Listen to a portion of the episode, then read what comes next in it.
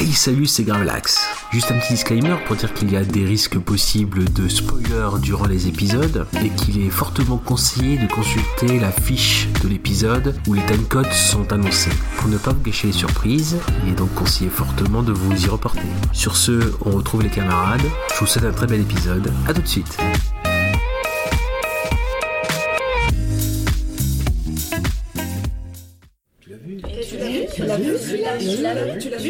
Tu l'as vu Et celui-là, tu l'as vu? Ouais, tu l'as vu celui-là. Ah, mais tu l'as vu.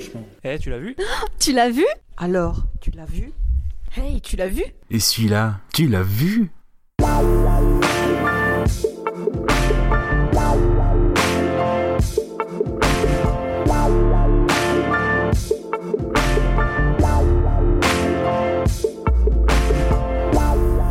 Bonjour à tous et bienvenue pour un nouvel épisode de Tu l'as vu. Je suis Goubi en présence de Gravelax. Bonjour. Et de Kaza. Bonjour, bonjour. On est toujours dans la jungle. on, on se présente. Puis c'était déjà pareil pour les dernières émissions. Mm. Ce sera toujours pareil pour les prochaines. C'est un podcast bio. Donc pour ce podcast euh, vegan, euh, on va aujourd'hui parler de découverte. Donc on va aujourd'hui vous présenter des films euh, en général qu'on juge trop peu connus, en tout cas trop peu connus du, du grand public et qu'on aimerait faire découvrir parce qu'on les a appréciés et qu'on trouve qu'ils mériteraient d'être un peu plus réputés, un peu plus connus, d'en parler un peu plus. Donc comme d'habitude, on, on procède par euh, tirage au sort, il n'y a pas d'ordre établi. Euh, on en a choisi chacun un. Et bien Gravelax, donne-moi un numéro.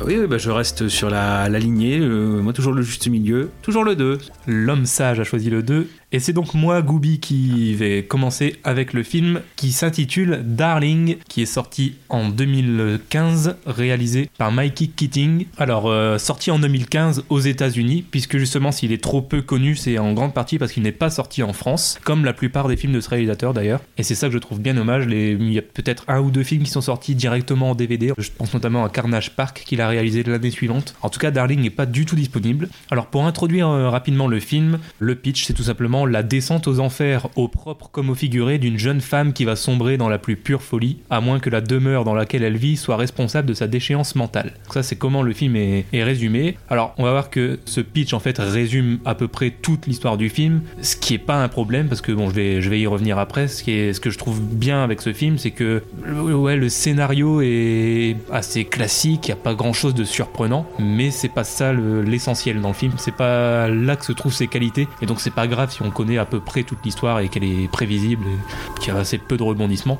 Je vais peut-être présenter aussi le, le réalisateur Mikey Keating. Donc, c'est un jeune réalisateur donc, de films d'horreur. Il, a, il est jeune, il a 29 ans et pourtant il a déjà sorti 6 films. Il y a le 7ème qui est en cours. Il va s'intituler Crooks, qui sera avec Juno Temple. Donc, euh, il monte un petit peu en level quand même.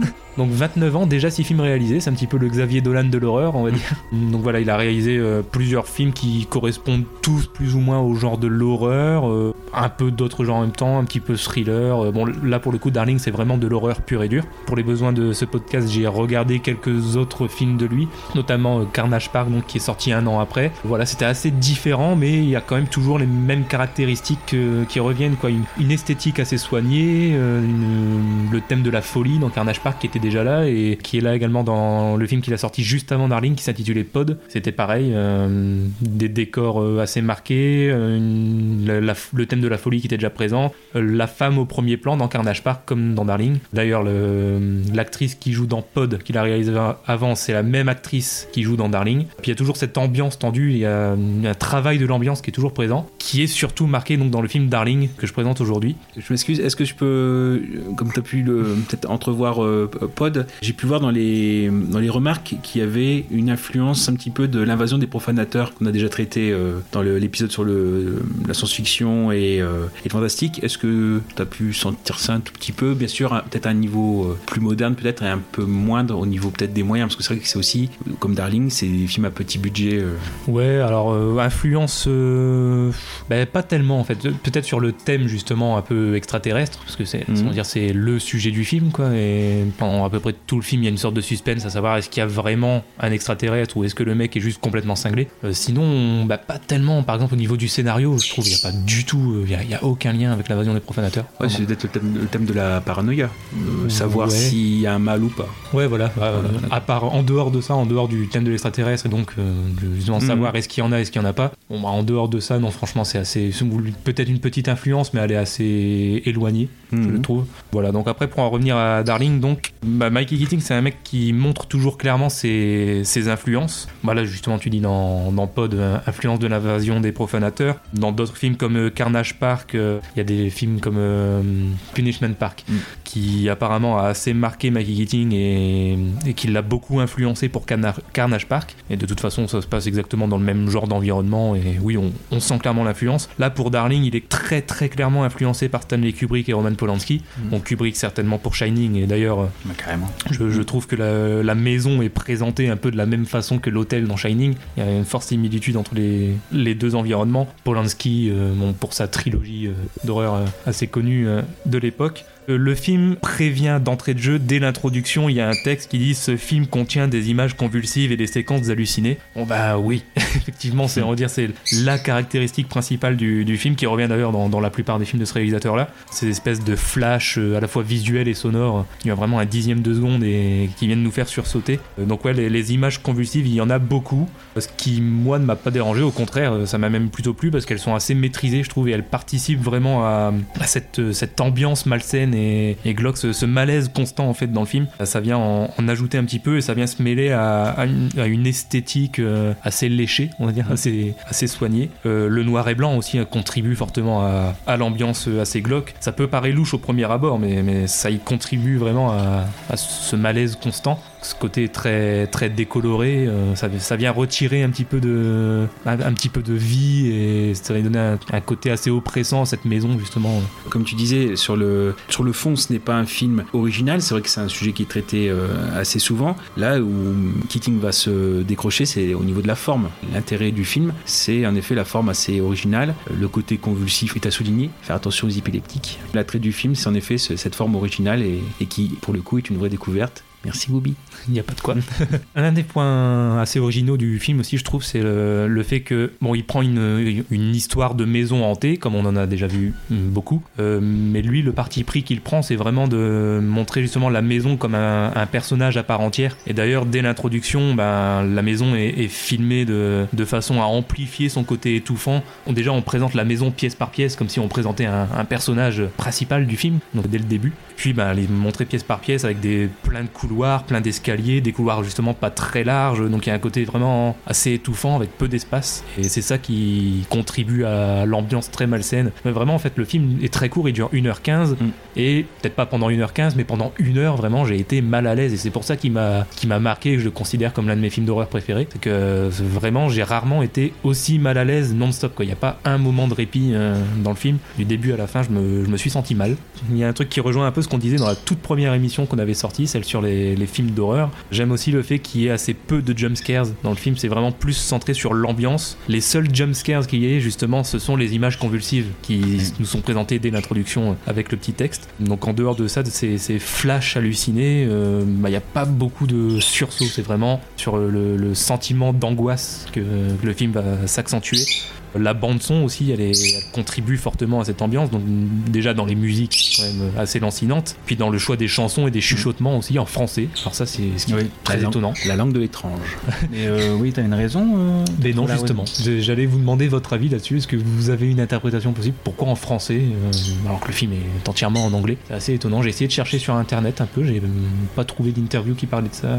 Là, franchement, j'y ai pas, je n'y ai pas réfléchi. C'est en, en direct. Je pense à, comme c'est un univers quand même très féminin, puisque la, personnage principale c'est une, une femme. Il y a peut-être ce côté euh, sensibilité et euh, justement la- l'appel qu'on peut lui faire. La maison, je sais pas si c'est nécessité de le de genrer entre guillemets le- l'édifice, mais c'est vrai que c'est une maison, c'est euh, une femme et le côté en effet où, peu à peu elle se laisse peut-être pénétrer par la folie On a ce côté-là, peut-être le côté sensible. Voilà. Pareil, il y a certes les chuchotements qui sont en français, mais il y a aussi à un moment donné une scène où elle est à l'extérieur et où la musique est française. C'est Ouais. des Une chanteuse. ouais. une chanteuse, euh, chanteuse française aussi. Donc euh, oui, il y a forcément un, un attrait pour ça ou une interrogation de savoir. euh, c'est peut-être aussi à chercher dans peut-être les, les références, parce que qu'on parle de Polanski, le, le locataire, bah, c'est ça se passe à Paris. euh, pourquoi pas non plus de, de ce côté-là. Et après peut-être nous aussi se mettre la peau dans du public d'origine, public américain qui, euh, voyant du français,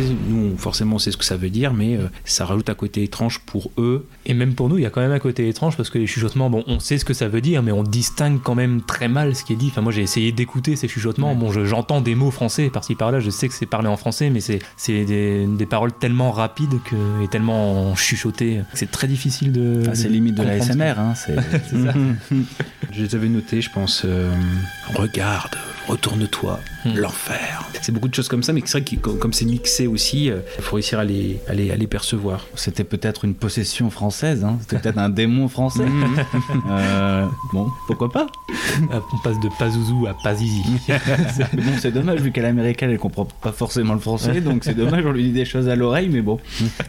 Il faut la traduction. Je sais plus si c'est sur, si c'est sur la fin, parce que je, je vois mes notes, mais je, je vois plus à quoi ça correspond, vu que ça fait longtemps que je l'ai, je, je l'ai vu. Il y a aussi une, une phrase comme ça, c'est, c'est pour lui que tu étais là, Oui. et euh, tu peux te libérer. Ouais, donc ça doit être vers la fin, je pense. Non, mais là c'est vers la fin, mais euh, je pense que c'est dit en français aussi. euh, on a ces paroles-là. Oui, bah voilà, la langue de l'étrange aussi. Nous, peut-être ça sera en, en italien ou en latin. Voilà. Sinon, j'ai, ouais, j'ai, je l'ai évoqué rapidement, mais euh, l'actrice qui s'appelle Lauren Ashley Carter, qui avait déjà joué pour Mikey Keating donc, dans son précédent film Pod, qui l'a repris donc, dans Darling cette fois-ci en rôle principal du film. Je l'ai trouvée absolument monstrueuse, mais dans tous les sens du terme, au sens propre comme au sens figuré. Monstrueuse dans le sens où sa prestation est fantastique et, et monstrueuse dans le sens où elle est effrayante. Enfin, elle, m'a, autant charmé que effrayé, moi, en fait, cette actrice. Et je la trouve très, très expressive avec son visage. Ça aurait pu être une actrice de film muet, en fait, pour moi, Mm. parce que au final, elle, elle parle assez peu. Il y a très, très peu de dialogue, en fait, dans ce film. Tout est, est surtout visuel. C'est presque un film muet. Elle est vraiment très expressive et ouais, elle est capable de, de faire peur. Euh, Je sais pas vraiment à qui elle me fait penser. Alors moi, elle me fait penser euh, à Zoé Deschanel. Ah, c'est vrai, il y a un peu, de- Mhm, ouais, mhm. un peu de ça. C'est-à-dire qu'il y a des scènes un peu convul- convulsives et des répétitions dans la, mise en scène, ce qui fait qu'on retrouve à peu près les mêmes images, mais elle passe par toutes les émotions. C'est-à-dire qu'on va voir un plan fixe sur son visage. À un moment, elle va vouloir faire peur avec un côté triste, mais elle va aussi euh, sourire, mais même en étant souriante, elle fait peur. Le fait qu'elle a tout un panel d'émotions et on ne sait pas sur quel pied danser, et justement, ça nous désoriente dans le sens où, euh, pour savoir justement si elle-même est, folle, si elle est possédée par les lieux, si finalement elle, euh, est naïve et euh, elle subit les choses. Donc oui, il y, a, tout un panel d'émotions et c'est vraiment sur la forme où en 1h15 on exploite quand même beaucoup de champs des possibles au niveau oui, au niveau de la mise en scène et, de la forme. C'est quand même assez, assez fort. ouais. Et puis bon, avant de passer à votre avis, peut-être un dernier truc à souligner aussi. J'ai bien aimé les, les maquillages et les, bah, les trucages, les effets, je veux dire les effets spéciaux qui sont pas du tout numériques justement, que du vraiment du maquillage et du, du trucage pur et dur. Et ça rend une scène justement ultra malaisante. Et je pense qu'elle aurait été beaucoup moins s'il y avait pas eu, enfin si ça avait été des effets numériques justement. C'est la fameuse scène d'assassinat. Donc on va pas dire de qui pour ceux qui voudraient voir le film, mais il y a une scène d'assassinat à un moment. Je la trouve euh, assez marquante, très très malsaine cette scène et, et je trouve justement que le, le- le maquillage il fait beaucoup parce qu'il est ultra réaliste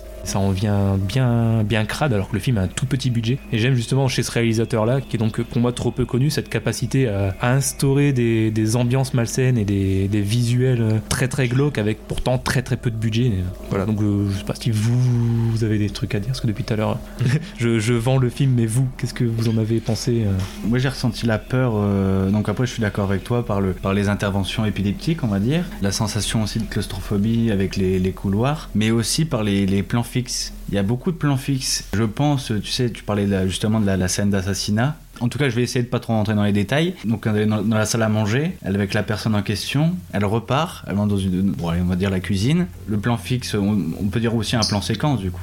Et on la voit arriver. Ça m'a fait penser aussi un petit peu à Paranormal Activity. À la fin, quand la personne arrive. Et, et- et là, c'était ça. C'est là que je me suis rendu compte que j'étais vraiment euh, très euh, sensible aussi au plan fixe, même dans le- les films d'horreur en général. Je trouve que c'est d'une efficacité euh, et d'une violence. Alors que pourtant, le, le plan est fixe, très fi- Ouais, et puis, puis de toute façon, dire ça, ça veut dire c'est à peine du spoil parce que à partir du moment où la scène commence, on s'y attend, on sait ce qui va arriver. C'est Oui, ça, à au final, partir. euh, Elle rencontre que deux personnages, je pense, en tout. Oui, voilà. Donc, que bon.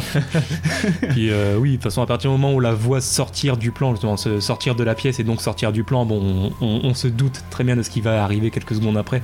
Ouais. Et- mais c'est ça qui est fort, c'est que oui, comme tu dis, on- à partir du moment où on la voit revenir dans la pièce, bon bah, on a compris, on appréhende le, le geste, on sait pas exactement comment elle va le faire. Et du coup, dans la salle de bain, moi j'ai pensé aussi à Psychose, bien Oui. sûr, avec le noir et blanc. On a ces mêmes plans, euh, en tout cas euh, dans la douche, avec Mm. le sang, euh, le blanc et le sang, mais avec le noir et blanc, ça fait un peu noir. Et oui, et la référence aussi, alors c'est le premier, quasiment un des premiers courts-métrages de Martin Scorsese, c'est Big Shave, The Big Shave, où on a un, un homme qui est face au miroir et qui se rase une première fois, donc il est net, et après il se rase une deuxième fois, et cette fois la, les- la peau est à vif, il se saigne complètement, ce qui fait que le visage est complètement en sang, et même dans le lavabo on voit les- la tache de sang. Alors par contre là cette fois c'est en couleur, mais le rapport entre le, le sang qui tache aussi, il y a peut-être euh, quelque chose à chercher par là aussi. Moi, c'est juste aussi pour la fin. Justement, j'a- j'adorais cette fin euh, avec, euh, avec euh, le, le questionnement, savoir est-ce que c'était elle euh, qui était folle ou euh, est-ce que c'était la bâtisse qui était hantée et qui l'avait hantée. Et justement, il y a une scène post-générique Ouais. qui, malheureusement, je trouve que c'est vraiment dommage, elle te réduit ce champ de, des questions. Parce qu'elle te dit à peu près ce qu'elle. euh, Ah oui, qui- du coup, c'est,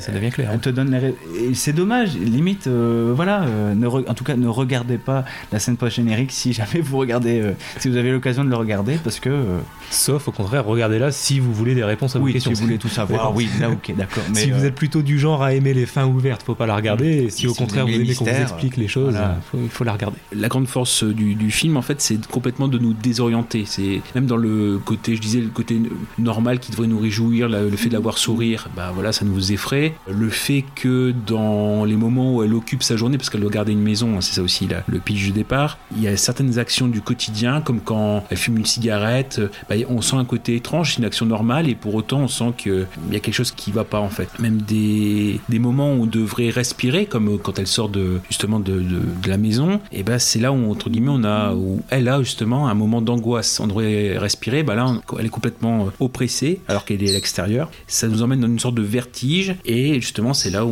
on amène euh, l'idée de euh, est-ce qu'elle est folle est-ce qu'elle est possédée est-ce que c'est la maison qui la contrôle. Donc là on vient on vient sur ça. Moi j'avais marqué euh, le vidoir de douche. Ah oui, voilà, il y a quelques fois où elle prend, elle prend des douches et moi, même moi, j'ai, enfin, eu l'impression que quand on voit l'eau partir, il y a des sortes de petites dents dans le vidoir. Là, je pense que c'est moi qui c'est moi qui ai dû surinterpréter, mais euh, comme s'il y avait des petites dents agressives. euh, qui allaient- Mm. bon, voilà, c'est. Mais donc oui, euh, ce qui fait qu'on n'est jamais vraiment, euh, vraiment serein. On est, voilà, c'est, c'est un- une heure un quart assez efficace. L'ordre chronologique, c'est vrai que c'est pas forcément linéaire parce que finalement il y a une action qui est faite, on revient dessus peut-être. est-ce qu'elle a eu lieu réellement, voilà. Donc ce qui fait que même nous en tant que spectateurs, on est assez désorienté et ça contribue au, je pense, une des notes d'attention du film de complètement euh, nous faire aller dans la tête de la personnage principale. D'ailleurs, une des notes d'attention, c'était ça. J'ai eu ça comme phrase la chevaucher dans la tête d'une femme qui la perd lentement. C'était, mal. Bah ça, c'est un critique, hein, c'est pas moi. Il y a aussi le, hum, le choix du lieu qui n'est pas neutre, c'est-à-dire que c'est New York. C'est ce qu'il, ce qu'il avait voulu le, le Keating. C'est souligner, alors ce qui, ce qui est dit, souligner l'aliénation et le détachement du personnage,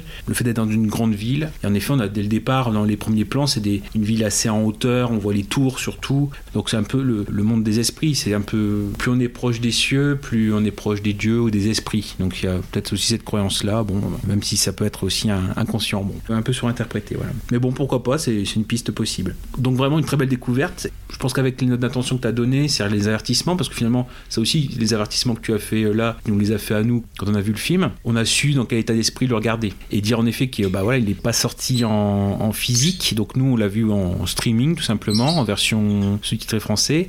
Et en reprenant le streaming avec Kaza, on a vu qu'il y avait une sorte de petite euh, petit bip entre guillemets ou pas bip, mais euh, une sorte de petit décalage ou petit- Oui. une sorte de petit bruit de micro. Ça a ajouté au film. Dans l'esprit, ça faisait vraiment Lynch. En plus, il y a des plans sur les lustres. Si on pense au ventilateur euh, de Twin Peaks, par exemple, dans la série, où il y a des plans fixes comme ça. Avec Lynch lui-même qui travaillait sur, sur le son, le côté un peu électrique. Il jouait beaucoup sur des sons électriques. Bah là, ce bruit en plus, ça donnait ce côté-là. Donc ça, ça a ajouté finalement les petits accidents de la vie ou, ouais, ou des, des formes format, ça, ça ajoutait à l'ambiance. Un bon petit film pour Halloween, ouais.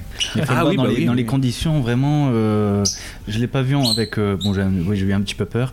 Euh, je l'ai regardé avec la lumière ouverte. Hein, euh, j'ai pas mis de, de casque ou de, de son, euh, de son, comment dire, stéréo, tout ça. hein. Je, non, non, je l'ai mis avec un petit volume et, et la lumière ouverte parce que sinon on est vraiment. ouais, on est vraiment imprégné. On, est, on sent vraiment cette tension.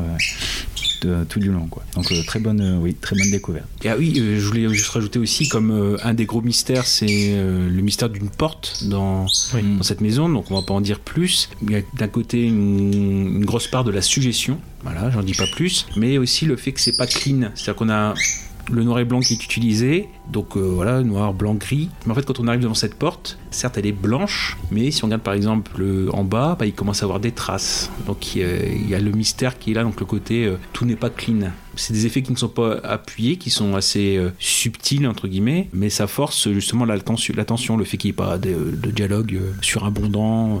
Ah, ça passe vraiment par l'observation. euh, ça devient rare aujourd'hui, quoi. Donc c'est vraiment une forme très spéciale et pour le coup, encore une fois, je vais pas faire mon faillot, mais encore une fois, une très bonne découverte. C'est une expérience, ouais. C'est une expérience, voilà. Par contre, est-ce qu'on passe peut-être à une scène préférée euh, Ah, à partir de là, ça va spoiler. Si on fait une scène préférée. Bon, moi, un averti spoiler, alors. voilà, petit spoiler. Bah allez-y d'abord, vous, vu que moi c'est mon film, je choisirai à la fin. des- Vous, qu'est-ce que vous avez préféré? Pour moi, c'est très compliqué de choisir une scène en particulier, puisque pour moi, le film il forme un grand ensemble. Donc, euh, on ne peut pas en détacher vraiment. Après, il y a forcément des, des passages qui peuvent nous marquer un peu plus. Moi, je vais faire la, la caution rétro, entre guillemets, de, du, du podcast. Moi, c'est la présence, en fait, de Sean Young. Oui. Bon, on la voit pas beaucoup, on la voit au début, on la voit à la fin, puisque c'est elle qui est propriétaire de la maison. C'est le fait de, de, de revoir des nouvelles d'elle, parce que c'est vrai qu'elle a un, un parcours assez compliqué. Normalement, ça doit être une grande star des années 80. Bon, c'est certes, il y a eu Blade Runner, la Rachel de Blade Runner, mais euh, après coup, vers la fin des années 80, ça a été beaucoup plus compliqué. Euh, elle s'est fait recaler, par exemple, des Batman de, de Tim Burton. Elle devait faire Vicky Vale, mais elle s'est blessée, donc c'est Kim Basinger qui l'a remplacée. Pas de peau. Euh, elle avait fait tout le costume pour Catwoman. euh, bon, on a préféré Michel Pfeiffer. Bon, bref, elle a eu des très mauvaises, euh, enfin, une très mauvaise réputation, euh, un peu de, de chieuse, qui lui a coupé beaucoup de, de tournage. Par exemple, elle a failli tourner dans le casino de Scorsese à la place de Sharon Stone. Et bref, euh, voilà, elle a été, euh, réduite à faire des séries B. Je crois que le dernier gros film qu'elle avait fait, c'était euh, Ace Ventura. Et encore, c'était, c'était une erreur parce que bon, c'était pas destiné forcément à être un grand film. C'est parce que c'est Jim Carrey qui a explosé. Voilà, mais bon, ça devait être resté assez confiné entre guillemets. Voilà, elle a très mal fini.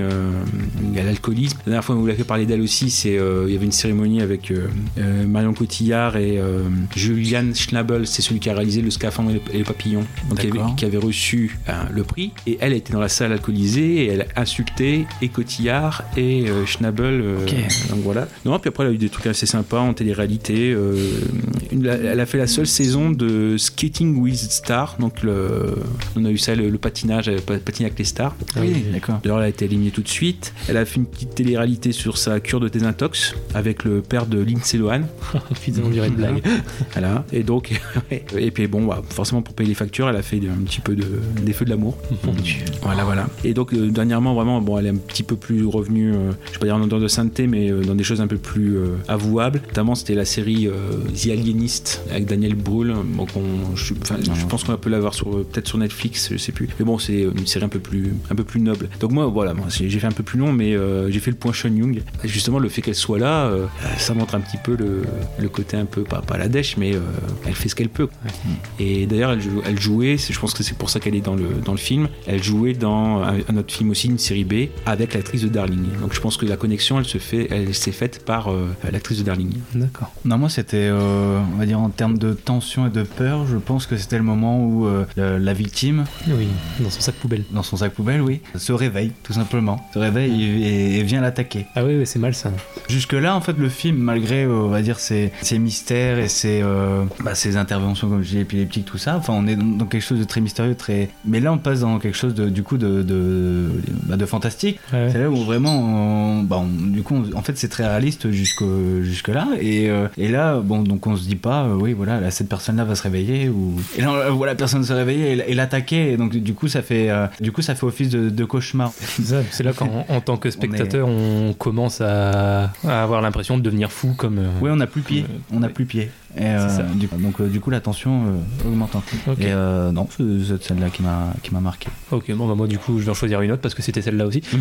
désolé. désolé. c'est pas grave.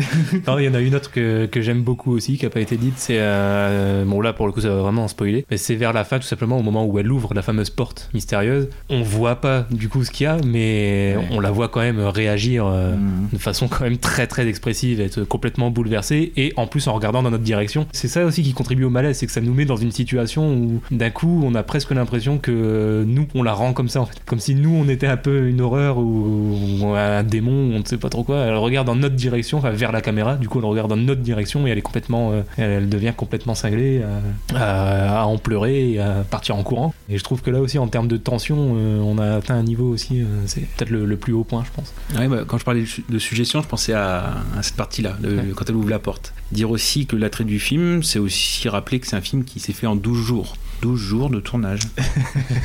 Ah je savais pas. Il a quel âge euh, Mickey Keating? 29 ans. Ah ouais. euh, 29 ans et il est en train de faire son septième film déjà. Donc, euh, Pour ça je disais c'est le, le Xavier Dolan de l'horreur euh, aux États-Unis, c'est ça. C'est vrai. Ils ont, ils ont le même âge en plus. J'ai j'ai regardé, ils ont exactement le même âge et, et à un ou deux films près ils ont fait le même nombre de films. Donc voilà voilà. Du Bon. coup, on, on peut enchaîner. Bah, Ouais. Je crois qu'on a fait le tour, hein, ouais. Donc euh, très, belle, très belle découverte. Alors du coup on va passer au deuxième film. Euh, Donc euh, Kaza il reste le numéro 1 et le numéro 3. Quel est ton préféré? Le numéro 3, s'il te plaît. Numéro 3. Eh bien c'est Gravelax qui va nous parler de son film. Alors, Canicule, euh, oui, Canicule d'Yves Boisset de 1984. Alors, euh, oui, c'est un peu embêtant parce que c'est toujours pareil. Euh, c'est des films, ça fait longtemps que je l'avais pas fait. Ça me rappelle mon enfance. Et c'est des films coup de poing parce que, parce que c'est quand on se le prend, je pense à 9 ans. C'est pas, c'est un peu compliqué. C'est un Ah film oui. interdit déjà au moins de 12 ans.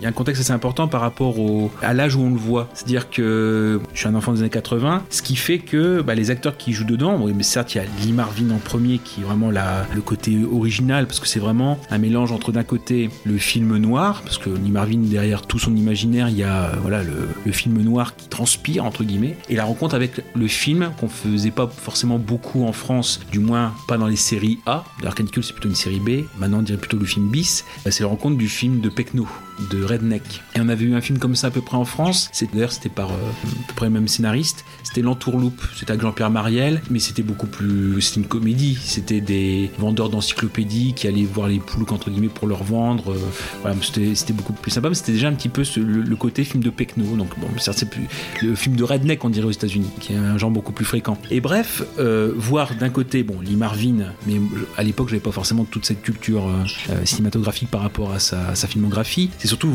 voir confronté à Miu Miu, à Victor Lanoux, à Jean Carmé, à Bernadette Lafont, voilà, que je connaissais un peu plus par les, les différents films. Donc les voir, première chose, se, confronter à, lui, c'est assez important. Et il y a aussi ce côté un film un peu bizarre parce que bah, on prend aussi le personnage de Kim, qui est l'enfant de Miu Miu, qui est supposé avoir une dizaine d'années et qui est joué par David Bennett, qu'on connaît surtout pour le tambour de Schlendorf, et qui a 18 ans quand il fait le film. Ah bon Mais quand Ah on le voit, il paraît vraiment 10 ans, bah oui, parce qu'il Ah, est, il, est petit. il est petit. Ah oui. Mais euh, oui, oui, il a 18 ans quand il entame. Et, et en plus, comme il est pas, voilà, il est pas français, il a, il a quand même cette voix. Ça fait vraiment étrange parce que voilà, il parle français, mais euh, il y a ce côté un petit peu, fait un petit, petit accent anglais, un petit peu? Donc c'est très, euh, voilà, c'est un film très, très bizarre. Pourquoi j'ai voulu vous le présenter? C'est parce que c'est aussi dans l'ancien podcast Pellicule et pourriture neuve, j'ai fait euh, quasiment 4 heures dessus, et en le comparant par rapport déjà au, au roman, qui est adapté du même, hein, c'est Jean Vautrin et Jean Herman. Voilà, Jean Vautrin, c'est son nom d'écrivain. Jean Herman, c'est son nom plutôt pour le cinéma, qui est adapté avec Michel Audiard. Et donc, il y il y a un vrai travail d'adaptation. Il y a à peu près tous les types de films dedans. La comédie sociale, alors assez noire, hein, voilà, parce que c'est quand même assez, assez fort. Donc le film noir, on l'a dit, puis un peu voilà, le thriller complètement. Quoi. On est plutôt de ce côté-là. On a des choses aussi, c'est un film qui est complètement en décalage. On a par exemple, alors c'est certes des, des seconds rôles, on a Jean-Claude Dreyfus et Henri Guibé qui sont. Enfin, Henri Dreyfus, on le connaît plus pour le- ce qu'il a fait après chez, chez Jeunet. Enfin bon, c'est une grande gueule du cinéma français. Et euh, Henri Guibé, c'est la comédie euh, plutôt navée, qui sont gendarmes du GIGN. Bon, aussi s'il faut faire le pitch, quand même, c'est ce qui est important du film. Donc c'est euh, l'histoire donc de Jimmy Cobb, qui est un gangster euh, américain, qui fait donc un casse à Orléans avec sa bande. Ce casse, euh, on va dire, tou- tourne mal. Il arrive, il arrive certes à, partir avec l'argent, mais sa bande est d'un côté soit décimée pour certains, mais on s'aperçoit aussi, ça va être assez vite le cas, qu'il a été trahi par son second, qui va partir à sa recherche après. Et donc, il part en effet se cacher dans la bosse, donc qui est le grenier à blé de la France, quoi. Et donc, en effet, il, tombe, poursuivi par euh, justement la police, il tombe donc dans- la ferme de Morsan, qui euh, est tenue de maître par Horace, joué par Victor Lanoux. Et on s'aperçoit en fait qu'il quitte euh, une sorte de prison pour une autre. Il est pourchassé par la police et donc c'est un peu par dépit qu'il rentre dans cette ferme. Et en fait, c'est une prison qui va se refermer à nouveau sur lui. Donc euh, c'est quelqu'un qui cherche en fait tout le long du film à échapper à la mort ou euh, c'est assez fataliste. Et donc en effet, il va tomber sur une famille complètement tordue. euh, Ah, c'est moi qu'on puisse dire. hein. ça, c'était pour ce qui m'avait attiré dans le film. Encore une fois, si je reviens du côté enfant, il y a quelque chose qui m'avait traumatisé, mais pareil, je le dirai après parce que c'est encore une fois du côté du spoiler. C'est dire aussi que c'est un film où il y a un concentré de choses malsaines. On passe vraiment sur un tableau assez fort. Il y a, le- bon, l'alcool, j'en parle même pas. Il n'y a, pas d'eau. Si on boit pas d'eau, c'est de l'alcool. Bon, le sexe, j'en parle même pas. L'inceste, tout ce qui est menace, les- le harcèlement moral au sein même de la famille. Encore une fois, on- il y a une palette assez, assez forte de toutes les perversions possibles. Et encore, je pense que c'est fa- faute de, faute de temps, mais dans le livre, il y en avait encore plus. Entre guillemets, Yves Boisset, il a dû choisir euh, qu'est-ce qu'il gardait comme côté malsain. euh. Et encore une fois, ce qui m'étonne, c'est que pour un film aussi bis, on ait une telle distribution à l'époque. Je pense qu'un un film comme ça aujourd'hui, alors c'est pas qu'il ne se referait plus, il se ferait peut-être avec des acteurs euh, débutants. L'équivalent qu'on lui donne, c'est un autre film de Eric Rochant qui est, Total Western de 2000. On retrouve d'ailleurs Jean-Pierre Calfon qui est dans le film également de Canicule. Donc ce côté, ce, côté en effet, la campagne attaquée, assaillie. Bah, on entend parler pour Darling du côté oppressant de la maison. Là, il y a plusieurs choses qui oppressent. Il y a le, le soleil, le film, la canicule. D'ailleurs, dans le livre, on voit bien le, côté avec les routes qui, le béton qui fond, etc. C'est assez bien décrit. Il faut boire. Et il y a aussi ce côté oppressant de la ferme. Je sais pas avoir peut-être vu le film plusieurs fois. Et après, il y a un très beau passage dans le livre également. C'est où on décrit la ferme comme étant un monde clos. Ça montre l'état d'esprit des personnages. Parce qu'en fait, il n'y a pas de fenêtre vers l'extérieur, vers les champs. C'est que vers la cour. Donc, en fait, voilà, c'est ont 12 côtés encore aux prisons qui est renforcé. Là aussi, tous les personnages, bah, il n'y a aucun personnage euh, bénéfique, en fait, bon dedans. Ils ont tous. euh, bien sûr, c'est ce, ce que va découvrir Cobb et nous quand il va rentrer dans la ferme, mais il y a plusieurs années d'accumulation, d'humiliation, de, de rancœur. Et là, en fait, son arrivée va faire tout exploser. Là aussi, bah, ça fait le. Juste vite fait, une des références principales, c'est euh, Pasolini, théorème. Le théorème de Pasolini, parce qu'on a un personnage qui arrive dans une famille euh, bourgeoise bien établie et qui fait tout exploser. Là, c'est euh, un personnage qui arrive dans une famille de bouseux et en effet, tout explose. Pour moi, il y a ce côté-là où vraiment c'est un film très particulier parce que on a quand même des acteurs de, standing pour l'époque, hein, c'est pas n'importe qui, et qui osent aller dans un film comme ça. C'est euh, bon, Boissé, il est connu, hein, il est connu pour ça, hein, pour Dupont-la-Joie, pour euh, RAS sur la, guerre d'Algérie, voilà, c'est le juge Fayard avec Patrick Devers. Mais là, c'est vrai que c'est un sujet qui est limite, mais limite pour tout. Ça tranche vraiment de, ce qui se fait aujourd'hui, je trouve, au niveau du ton. Donc ouais, donc là, c'est un petit jeu spécial, quoi. C'est le jeu du qui est plus pourri dans le film. C'est aussi un petit jeu à faire si on veut voir. Et tu l'as découvert par hasard Non, par hasard, non. C'est assez bizarre, justement. C'est là où il faut peut-être faire attention à ce qu'on montre aux enfants. Je dirais ça aussi pour notre épisode sur les drames, parce que finalement, il y a deux traumatismes comme ça, des films coup de poing que je me suis pris. Alors après, voilà, j'en ai fait plutôt, je vais pas dire forcément des bonnes choses, mais j'ai réintégré en disant, bah, ça m'a amené à m'interroger en fait. Donc euh, j'en ai fait quelque chose. Mais non, c'était bizarre parce que ça a été en effet euh, chez mes grands-parents. Bon, moi, je suppose que forcément ils ne connaissaient pas le film. Non, c'est là cette accumulation, on ne sait pas où ça va s'arrêter aussi, donc forcément si ne connaît pas le film. Et là, bah, je vais peut-être spoiler un petit peu. Moi, ce qui m'avait choqué, c'est que bah, forcément il y a une sorte, alors c'est pas un, slasher français, mais il y a quand même des morts qui s'égrènent au fil, du film. Et par exemple, c'est quasiment au milieu du film, alors que c'est le, personnage quand même euh, qui vient après, euh, après Lee Marvin, il y a Miu Miu, mais elle est mariée avec Victor Lanoux. Moi, Victor Lanoux, voilà, je le connaissais quand même avec, euh, je sais pas, à l'époque c'était peut-être la carapate avec Pierre Richard. Faut penser que j'étais enfant. Donc plutôt quelqu'un voilà qui, on sait qu'il a souvent des rôles principaux et là qu'il meurt en plein milieu du film. Moi, ça m'avait choqué dans le sens où bah déjà sa mort, bon, elle est assez graphique. C'était le fait de dire bah même un acteur connu peut mourir euh, assez vite. euh. Et là, je vais complètement spoiler. Celle qui m'avait complètement traumatisé, c'était celle de Jean Carmé. C'était euh, ce personnage de Socrate qui joue le frère de Victor Lanoux. Et pour moi, Carmé, c'était le côté euh, l'acteur bonhomme, bonhomie, euh, sympa. Et là, c'est le fait de devoir mourir en plus pas forcément pour une cause euh, directe. Certes, il se moque euh, de, du, du sort qui arrive personnage de Lee Marvin. Bon, après voilà, en ayant lu le livre euh, et puis en ayant vu le making of, d'ailleurs.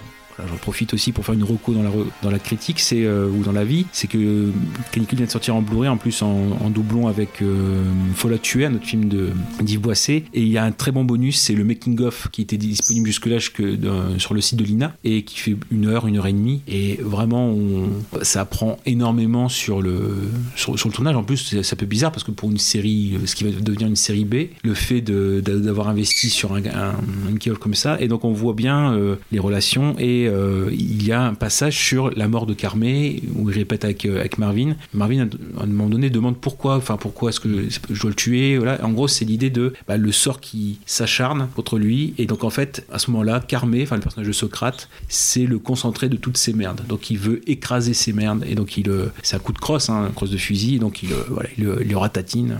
C'était les doubles, les deux morts de, de Lanou et de Carmé dedans qui étaient quand même des personnages, des acteurs connus. Et je me dis bah voilà, on, bon la limite Carmé, c'est plus vers la fin du film. Donc euh, voilà, mais là Lanou, vraiment en plein milieu du film, c'était assez, assez, assez frappant. Voilà, je l'ai, revu au fil des ans. Il a longtemps été euh, pas forcément facilement trouvable. Il est diffusé aussi. Il est remis un petit peu en avant. Et euh, encore une fois, c'est le côté, voilà, il tranche assez quoi, je trouve. C'est sûr. Ah bah c'est, c'est pas un film commun. Ah non, non, non. Euh, même si tu nous avais euh, prévenu, en Mhm. disant oui, euh, bah attention, c'est pas un film. euh, voilà, faut, faut, faut s'y préparer. Mhm. Du coup, je peux me permettre de. de- Oui, vas-y, rebondis. Ouais. Bon, au début, j'ai eu très peur. J'ai eu très peur. Le- le- la, scène de la fusillade du début, Mm. je te connais, mais je sais que t'aimes les nanars. Et au début, je vois la, je vois la fusillade et je me dis, mais on est dans le nanar, je crois, non? Parce que, j'ai beaucoup ri à la fu- pendant la fusillade. C'est peut-être bête, hein, mais euh, il y a des répliques qui m'ont fait rire, genre ou des situations, par exemple, le, le commandant là, de, de- de police Mm. qui euh, feu à volonté. Mm. c'est vrai, comme tu dis, il y a toujours un décalage dans ce film. On n'est jamais dans le réalisme. Il y a toujours euh, des, des- des paroles comme ça, très, c'est très littéraire, c'est très, euh, et c'est ce qui permet de, voilà. Et puis d'un côté, ça me faisait penser aussi à la fusillade de Taxi 1. Pourquoi Voilà. pas Oui, oui, bah, euh, chacun ses références du coup, mais euh, on était dans le même genre. Donc euh, ouais. après, on, bah, le, ma- le malfrat euh, s'échappe et euh, on arrive dans une, dans un décor. On a l'impression limite d'être au Texas, d'être aux États-Unis Mm. avec tous ces champs de blé. Ah, ça bascule dans, le- dans du western. Et je disais, ah, western français. tiens, tout de suite, on est, on est dans un monde à part. Et limite, on est, on est prêt à, à tout accepter. Mm. Mais pas cette famille euh, de fous. Vraiment, on, on se prend cette famille dans la, dans la figure. On se dit, mais on est où là euh? C'est encore choquant, euh, même maintenant, on peut se dire, avec le, le temps qui passe, avec les, les films américains, plein de sang, tout ça, qui, ça, ça pourrait voilà, euh, nous anesthésier. Mais non, parce qu'on est encore dans la violence, dans une violence vraiment bah, sociale. Mhm. On peut pas faire ce film aujourd'hui.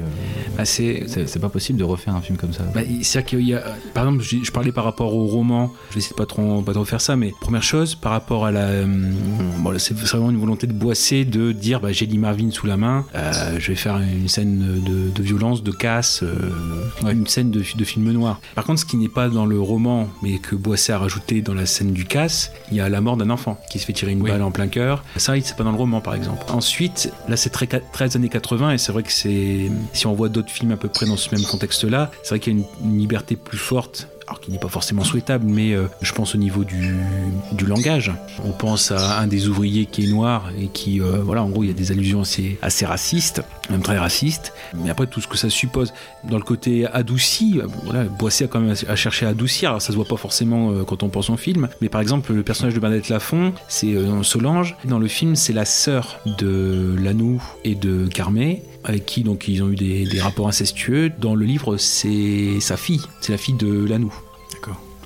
Et d'ailleurs, de- dans, dans- dans le livre, Horace est plus âgé. Il y a une recherche entre guillemets dans, l'horrible ou dans le, côté noir des personnages. Peut-être j'en parlerai vite fait euh, aussi euh, pour ce qui est de la, fin, la fin du livre, la fin du, film, où euh, bon, il y, a- un côté où on essaye de, se sauver un petit peu, d'avoir une rédemption pour un, des personnages ou une libération, plus une libération qu'une rédemption, mais qui n'est pas forcément présente dans le livre, où vraiment on finit sur un côté assez, noir. Mais bon, j'y reviendrai peut-être après. Mais vraiment, oui, c'est ce, ce côté-là où euh, il y a énormément de choses voilà, qui ne seraient pas euh, diffusables aujourd'hui ou qui ne seraient plus dans l'esprit, ou, du moins, si ça l'était, ça, résonnerait, mais pour d'autres thématiques. Je pense, voilà, par exemple, le personnage de Miu Miu qui, dedans, et euh, ça correspondrait plutôt à du harcèlement moral, parce que finalement, c'est ce qu'elle subit. C'était sa ferme, c'était la ferme de son père. Finalement, euh, elle arrive, c'est un, ouvrier qui accepte de reconnaître son fils qu'elle a eu d'un autre homme, mais finalement, lui, il a gardé une rancœur. Il veut, voilà, il a démarré de rien. Il fait, maintenant, il fait le grand parce que c'est sa ferme. Il a installé sa famille aussi.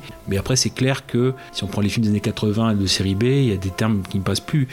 Je sais pas si on prend un film grand public comme le professionnel, voilà, il y a des moments où le personnage de Belmondo, Jos Beaumont, voilà, va parler du président qui l'a tué, voilà, le, le nègre, euh, et, et vraiment des, des- des termes qui euh, ont été placés. Alors certes, ça définit les personnages, d'accord, mais qui, euh, voilà, ne sont plus euh, politiquement corrects. C'est pour ça que, à la limite, il y a les derniers souffles de liberté. Je sais pas, c'est pas forcément dans les, années 80, mais encore une fois, c'est un film grand public, enfin du moins qui, sort en salle et qui est destiné à rencontrer un public. Et ça, c'est quand même assez extrême pour un. Voilà, moi, c'est ça aussi, c'est le côté moyen donné pour un film quand même au, au contenu assez euh, assez trash. Mm, c'est sûr. Non, mais après, pour euh, on va dire notre génération, euh, euh, là, nous, c'est euh, Louis la Brocante. Ah voilà. Et du coup, le, le- le choc est encore plus, euh, encore plus fort quand tu, quand tu vois euh, voilà, cet acteur-là euh, dans ce registre. Et, et pour ça, il joue superbement bien. Enfin, voilà, on voit deux personnalités vraiment euh, différentes par rapport à Louis. On est très éloigné de Louis la Brocante. Ça, ça fait bizarre de voir Louis Labrocante jouer Jeff Tuch, quoi.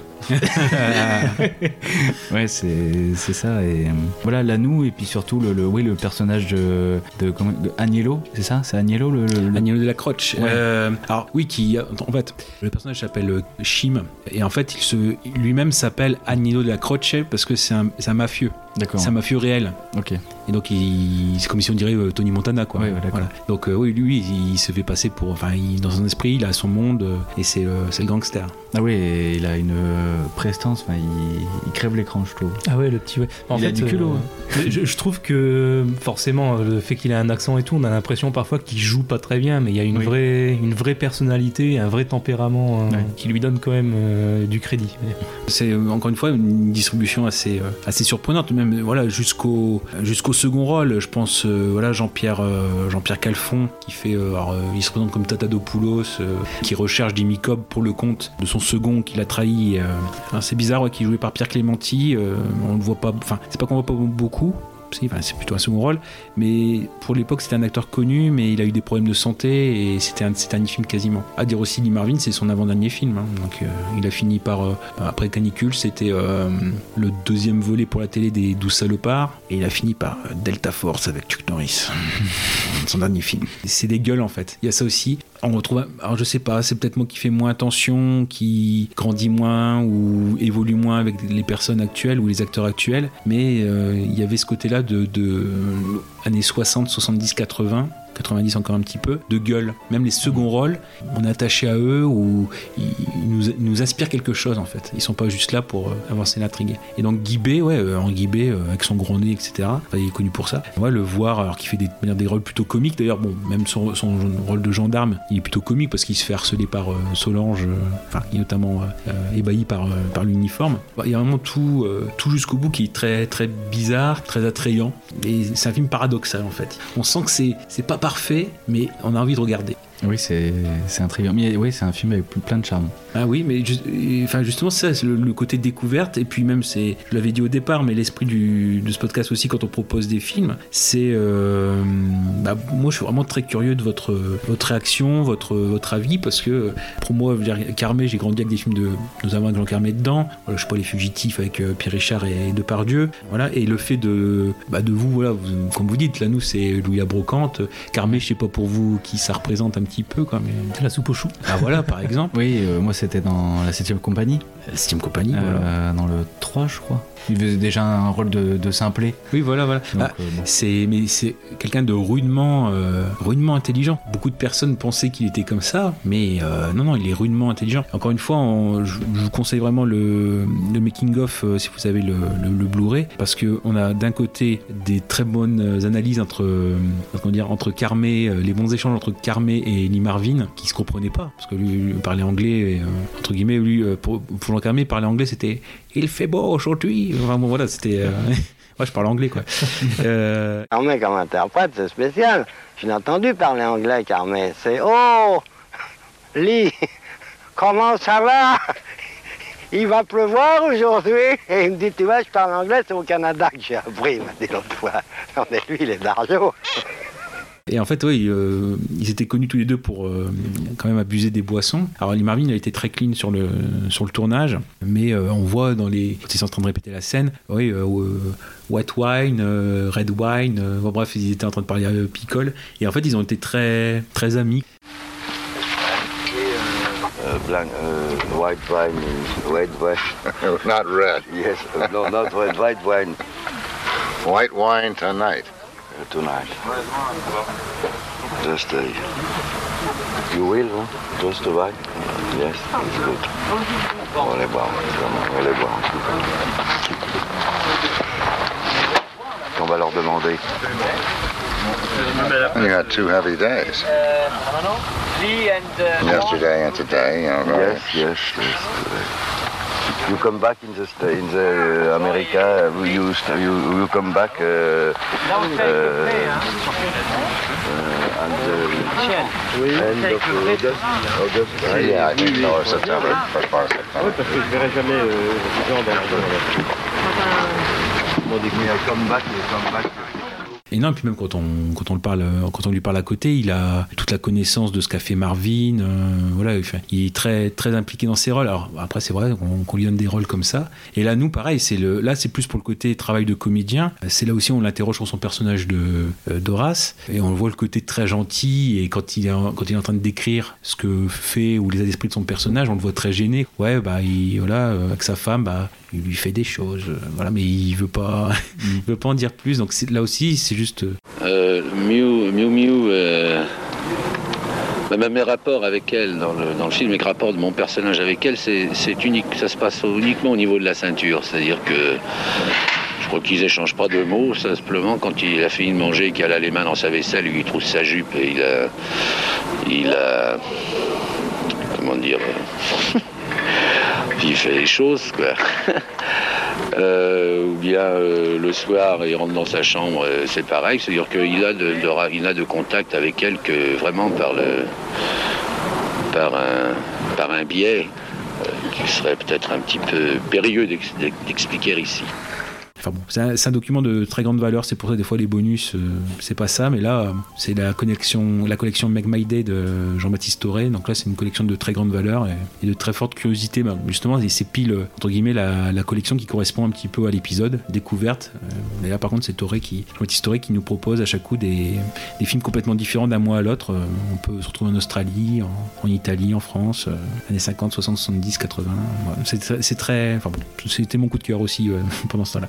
Ma canicule, ouais, voilà, c'est très. Enfin, je pourrais en parler. euh, j'en ai, déjà- j'en ai déjà parlé très longtemps euh, sur l'ancien podcast. Bon, moi, d'ailleurs, voilà, à la limite, vous voulez en savoir plus, vous, vous écoutez cet épisode-là. Mais euh, oui. Juste peut-être, tu disais qu'aujourd'hui on fait plus de films comme ça. Moi, il m'a un peu fait penser, même si c'est pas la même chose, un peu dans le même genre quand même, à Shaitan de Kim Chapiron. Oui. Il y a, il y a un côté assez similaire dans le côté euh, campagnard et très très bizarre comme ça, avec une famille complètement dérangée.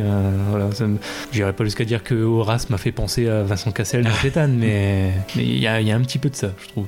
Shaitan mixé avec les tuches peut-être. Ah ouais, ouais, non mais c'est euh, encore une fois le, le- le film le plus récent qui, qui correspond à ça, c'est Total Western. C'est euh, Rochant, ça peut être une deuxième, euh, une deuxième proposition euh, qui, qui cumule avec euh, Canicule pour le même état d'esprit. Chétan aussi, bah oui, qui est un film un peu de la bricole parce que voilà, c'était le- les cours trachemés euh, faisaient ça avec un- une petite blague aussi où euh, à un moment donné au, au Cassel il y a la partie euh, Cassel mais en femme. Ouais. Et en fait, dans les, dans le crédit, c'est pas marqué Vincent Cassel pour le rôle de la femme, c'est euh, Ginette Crochon, qui en fait Crochon est le vrai nom de. C'est Vincent Crochon, Vincent Cassel.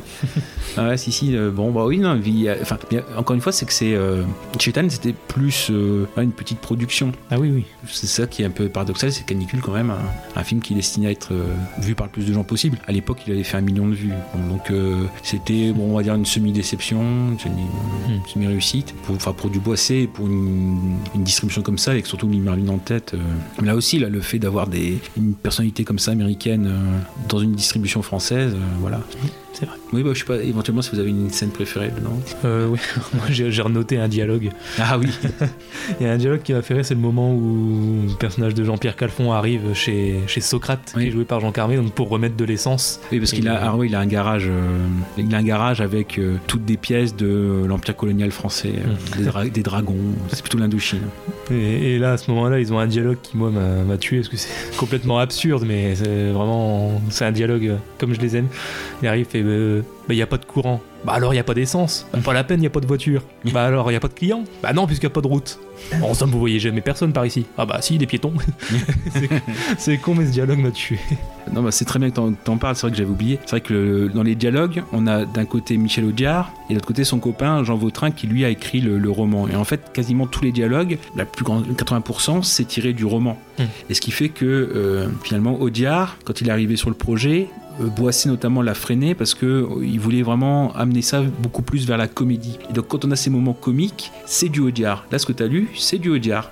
Il y a aussi, euh, on parle des films parfois qui sont, bah, on en a beaucoup parlé, par exemple, encore une, encore une fois, de Garde à vue, les films un peu miracles, euh, La folie des grandeurs, euh, voilà, où euh, c'était pas mon temps qu'ils privé à la base, il faut aller l'alchimie pour, pour ça. Bah là, c'est pareil, c'est parce que c'est, voilà, Boissé, Vautrin, Audiard, pareil, Lee Marvin aussi qui a imposé des choses. Donc c'est la rencontre, la rencontre de personnes, de choix, et que les bons choix ont été pris. Parce que là, c'est vrai qu'on a- on aurait pu aller vers complètement le grand guignol. Je pense à une scène, mais bon, je vais la garder parce que c'est ma scène. Enfin non, c'est une des scènes que je vais garder pour moi, somewhere.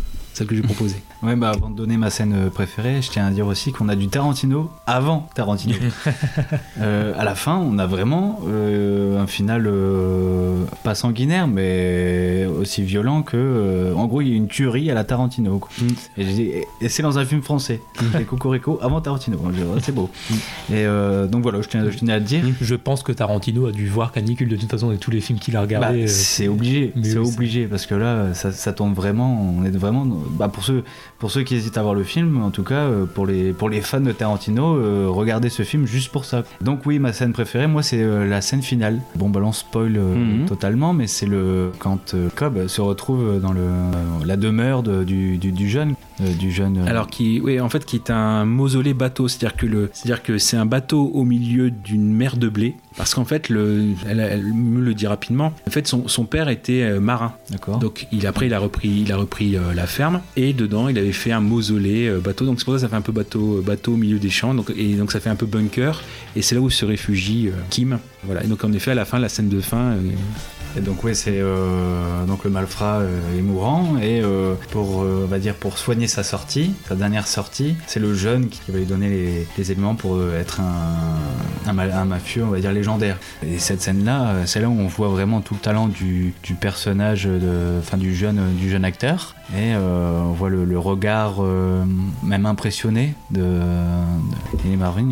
Et cette scène-là, je la trouve magnifique, elle est vraiment touchante. On a vu plein de violence et plein de, de folie dans ce film, et, et ce final, on va dire, euh, cette intimité à la fin de ce film apporte une douceur qui fait du bien et qui est, qui est très belle, je trouve. Et c'est pour ça que j'ai préféré, euh, j'ai adoré cette scène-là. Et puis là, il y a, oui, c'est vrai qu'il y a un autre thème qui est pas qui est rapidement développé, mais c'est la dénonciation des médias. Parce que Oui. finalement, lui aussi il veut se servir de cette mort de Cobb pour euh, faire sa sortie. C'est moi qui ai tué Jimmy Cobb. Mm.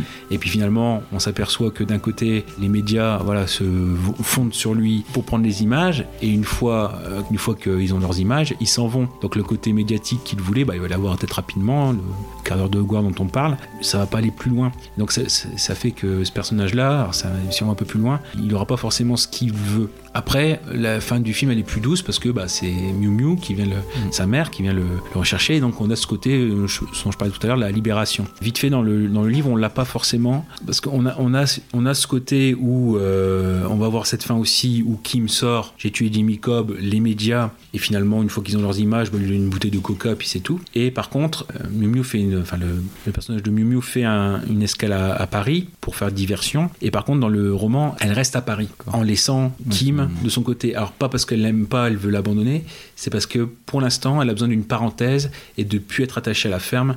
Donc même être avec Kim, qui pourtant ouais, elle est en empathie avec lui puisque c'est son fils. Puis bon voilà, qui- ils ont lutté contre la même chose. Comme c'est rattaché à la ferme, elle le laisse de côté. Le, le final est un- du livre est un peu plus plus dur entre guillemets ou désabusé. Celui du film il est pas mal non plus. quoi. Dans une scène à retenir, c'est souvent celle qui fait peut-être le plus rire, c'est quand euh, il y a des campeuses qui sont euh, quasiment près de la ferme, des suédoises, et euh, donc elles ont ins- installé leur tente, et que euh, Lanou fait, euh, enfin le personnage d'Horace fait euh, l'épouvantail, il se sert- il se déguise en épouvantail pour, pour les mater, et euh, justement que Carmé, son frère vient le vient la- vient l'avertir qu'il y a possiblement Cobb qui est dans la ferme, et euh, là bah oui, il fait, ou Horace qui fait euh, ah je débande. Ah non, le- la scène de l'épouvantail qui est assez. ouais, c'est un petit, un petit moment, mais. euh, Je suis d'accord, nom d'une bite. Ah, non, une bite. Ah ouais, non, mais le.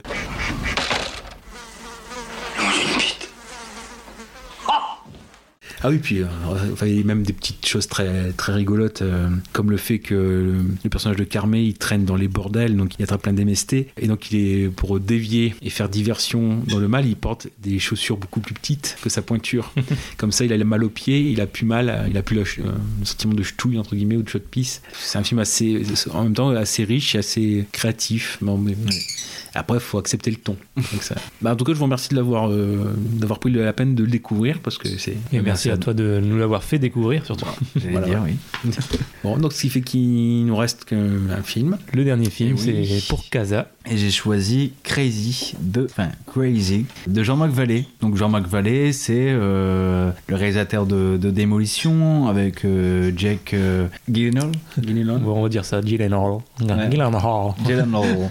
Jake Gyllenhaal et également qui- Dallas Buyers Club. Donc euh, bon bah c'est pas n'importe qui, mais là on est euh, dans ses premiers films. Donc euh, c'est un film de euh, 2005, oui en effet. Et donc euh, ici on est au, au Québec. Donc euh, je vous fais un petit peu le, le pitch. On est euh, de 1960 à 1980, entouré de ses quatre frères. Donc entre les promenades en moto euh, pour impressionner les filles, les pétards fumés en, cachette, euh, les petites et grandes disputes, et surtout un père qu'il cherche désespérément à, retrouver. Donc Zach nous raconte son histoire. J'ai choisi le film parce que c'est un film que j'ai découvert par hasard au festival du film de Valenciennes, donc en, en 2006. Bon, par contre, c'était une invitation, c'était pour un film, et donc c'était celui-là, donc c'était vraiment par hasard. Donc c'était une bonne surprise parce que au final, ce fut un, un bon moment. Par contre, au départ, quand on voit le synopsis, on se dit il n'y a rien de- d'exceptionnel. Mais on est bercé par euh, trois éléments dans, dans ce film-là. Tout d'abord, on a une réalisation très soignée entre, euh, entre l'émotion, le réalisme, mais aussi l'onirisme. On a des, des comme ça, des petits moments euh, fantaisistes.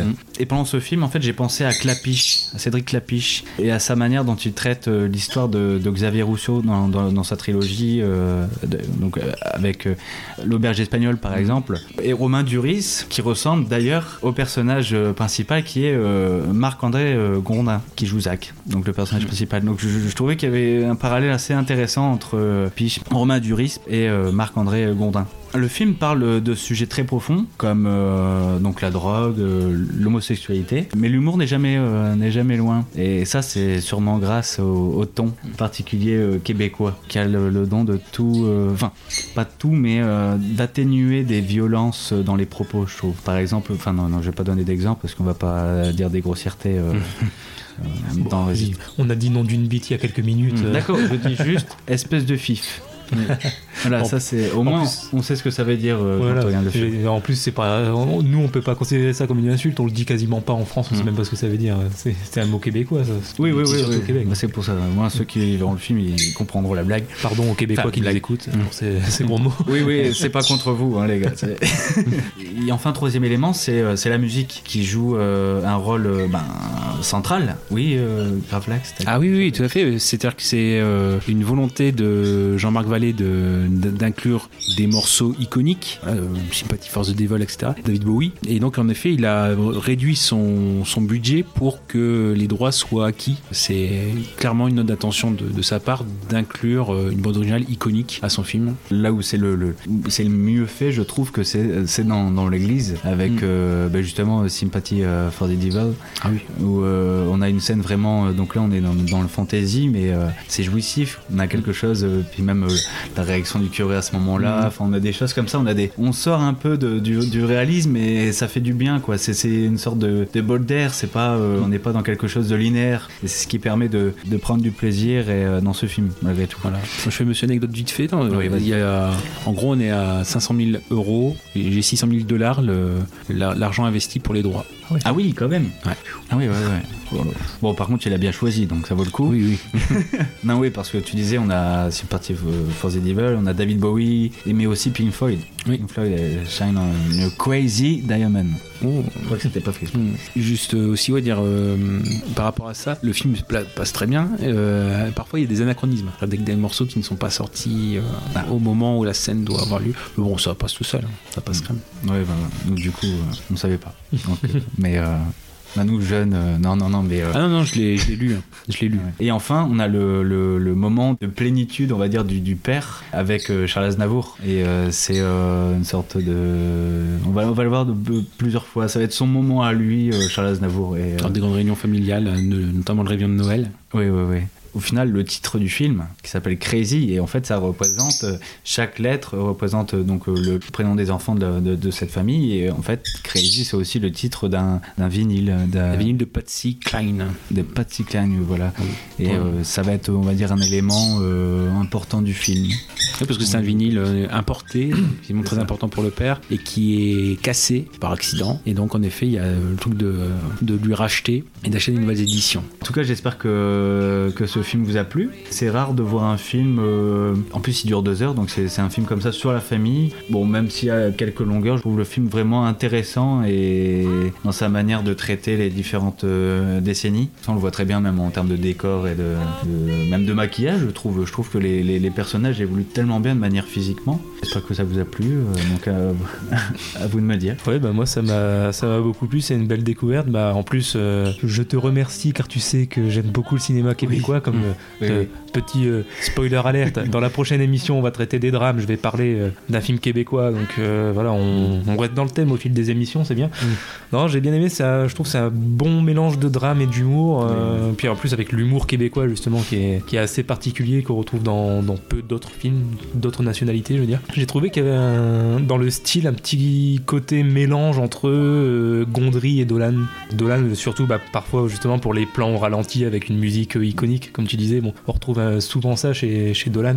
Et puis bon, côté québécois en plus forcément ça joue aussi. J'ai bien aimé le fait que ce soit en fait un regard sur la famille très honnête, pas plan-plan et pas juste beau pour mettre en valeur le côté familial. On voit aussi les très mauvais côtés les membres de la famille, notamment des frères et puis même du père hein, euh, au final. J'ai bien aimé. D'ailleurs le, le Michel Côté qui joue le rôle du père pour Oui, moi ouais, c'est ouais, ouais. c'est clairement le meilleur acteur du film pour moi. Il m'a vraiment scié. Parfois même drôle. Pourtant, il joue le rôle d'un connard. Il a réussi à me faire sourire parfois, alors qu'il a, il a pas. Son personnage prête pas vraiment à, à rire dans le film, mais Il a ses moments quand même. Ouais, il a, il a ses moments, il a ses moments, mais euh, je l'ai trouvé bon, puis assez... Quand il joue le rôle un peu plus méchant, euh, t'as pas envie de l'emmerder quand même, quoi. Il fait vraiment le, la, la figure du père euh, dur, voilà, autoritaire. Puis c'est, oui, c'est un, un beau film sur la, la quête d'identité et, et l'acceptation de soi. Alors là aussi, c'est peut-être ça aussi qui m'a fait penser un peu au cinéma de Dolan, en plus du côté québécois et des plans ralentis avec la musique et tout. Bon, c'est les- sur les thèmes qui sont abordés, ça fait un peu Dolan aussi, quoi. le- Justement, la- l'acceptation de soi, puis bah, l'homosexualité, bon, c'est des thèmes qui reviennent assez souvent dans ces films. Donc là, c'est- de voir ça chez un autre réalisateur québécois, c'est c'est c'est sympa. Moi, pour ma part, j'ai peut-être le seul truc qui m'a un peu plus dérangé, c'est la, la partie voyage à Jérusalem. C'est peut-être à, à partir de ce moment-là que j'ai commencé à décrocher un peu, même si c'est plutôt justifié dans le film. Mais bon, je trouve je que ça m'a sorti un petit peu du film à partir de ce moment-là. Euh, bon, ça, ça devient pas mauvais non plus, mais, mais sinon, à part, euh, à part cette partie-là, euh, non, vraiment, c'est une bonne surprise. J'ai j'ai bien aimé. bonne découverte justement. On est, on est bien dans le thème euh, découverte parce qu'en plus, justement, je connaissais déjà des films de Jean-Marc Vallée, bah, les deux que tu as dit tout à l'heure, Ouais. de Démolition et, et Dallas euh, Buyers Club, je les avais vus tous les deux. Et Crazy, je connaissais absolument pas du tout, j'en avais même pas entendu parler, donc on est vraiment dans la pure découverte là. Et toi, Gravelax Oui, bah, très, très heureux aussi d'avoir croisé le chemin de ce film parce que bah, le DVD, je l'ai depuis pas mal d'années et il traîne, il traîne, il traîne. Euh, À conseiller bien sûr avec les sous-titres français parce que ça doit être un film Oui, oui. québécois. euh, Non, Moi, je l'ai regardé sans sous-titres et j'ai Ah, tout bon. compris. Euh, Pas du tout, parce que moi j'ai que la version euh, partielle, c'est-à-dire que dès que ça partait dans les, ex- les expressions québécoises, là c'était sous-titré. Mhm. Par contre, le reste euh, c'était pas sous-titré. Ah oui, je sais ah, pas moi, quelle version vous avez eu. Ah, moi pas du tout, aucun sous-titre. Que. Ah oui, Ah, t'as tout compris. Ah oui, Ah, toi, parce que t'as l'habitude. oui, Ouais, je regarde beaucoup de films québécois, donc. Tu vas devenir québécois de regarder les films. Puis je suis en contact avec des Québécois. donc. Ah oui, Ça ah, m'aide. Oui, donc euh, finalement, ça m'a. Alors, c'est pas, pas forcé, mais moi, je pense que c'est aussi le but du podcast, euh, bah, finalement, d'avoir des films qui sont connus, qui, traînent comme ça dans notre imaginaire, puis c'est dans la, to-watch list, et puis on, on, la, garde- jamais, là, ça donne l'occasion de le voir. euh, c'est plutôt pas mal parce que c'est assez fin comme, euh, comme film, parce qu'on a des personnages qui sont tout le temps dans le compromis. Alors, dans le compromis, mais attention, c'est-à-dire que dans le compromis où ils ne cherchent pas un juste milieu, il y a des moments donnés où, alors c'est compromis entre quoi et quoi, c'est entre faire plaisir à leur famille, vivre une vie de famille, mais aussi euh, à leurs attentes personnelles. Et ce qui fait que plutôt que d'être dans un compromis un peu froid, un peu voilà mi-figue mi-raisin, il y a un moment donné où les personnages, soit ils vont dans un bord où ils s'écoutent eux-mêmes, quitte à en- entre guillemets emmerder euh, leur famille, soit euh, ils reviennent un petit peu plus vers le, centre et à l'inverse ils prennent sur eux. Et c'est finalement on a des personnages comme ça.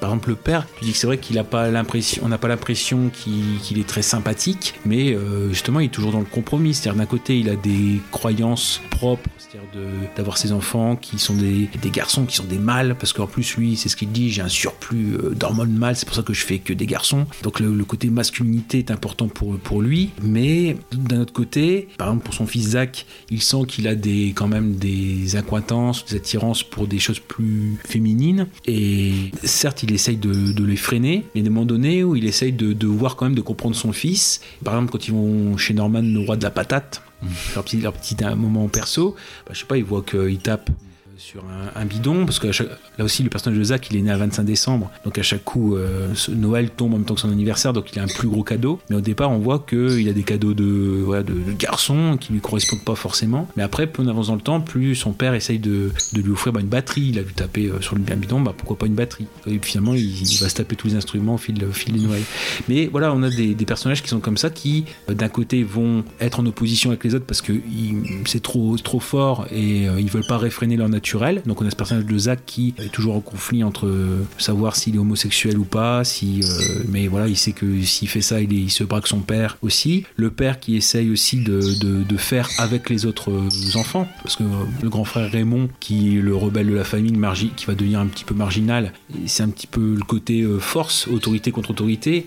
Certes, il y a l'autorité du père, donc Raymond, on est dans une scène, bah, la scène du fif, où ils se traitent tous de fif. Ah, voilà, il l'envoie dans sa chambre, mais on voit que le, le lendemain, c'est limite euh, avant qu'il parte au travail, euh, c'est le père qui va s'excuser auprès de Raymond pour dire bah, je m'excuse de m'être emporté, euh, mais bon, je pouvais pas laisser dire ça devant ton frère. Voilà, on- donc on a vraiment des personnages assez, assez forts, et même à la limite, c'est pas flagrant, mais et puis on en parlera peut-être avec le film québécois dans l'épisode sur le drame. Ça, c'est en voyant les documentaires que j'ai su ça, c'est qu'on est en plein aussi période de ce qu'on appelle des germaines, enfin des mères de famille qui, avec les pères qui partent travailler, vont gérer et mener les germaines, leur famille. Et finalement, on a ce côté affirmation de la, de la femme, même si c'est encore une fois, euh, c'est dans, dans l'intimité, à la salle de bain quand ils sont tous les deux, où ils ont une discussion franche et pas devant les enfants.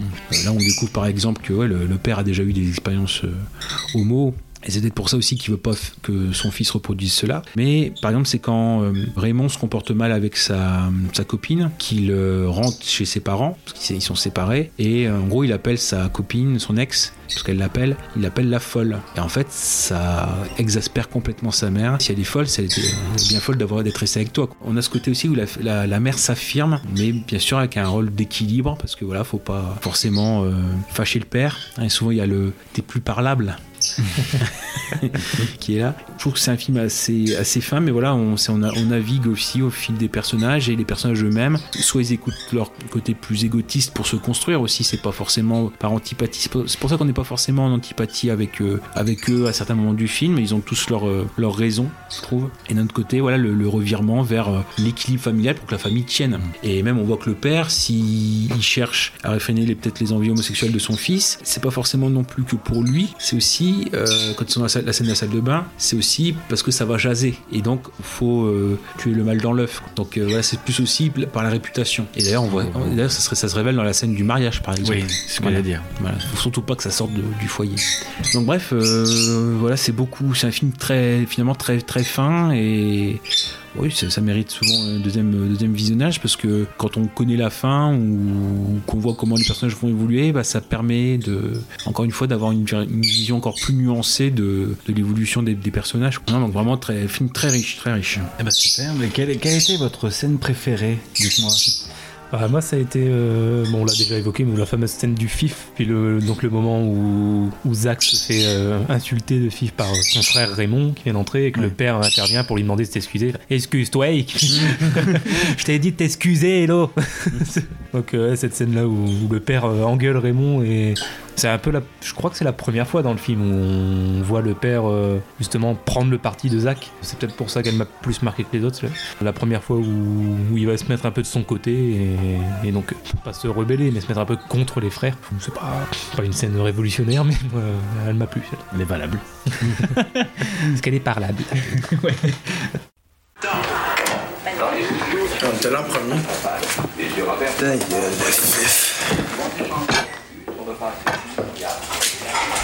Comment tu l'as appelé? Excuse-toi. Excuse-toi puis remets-y son émission.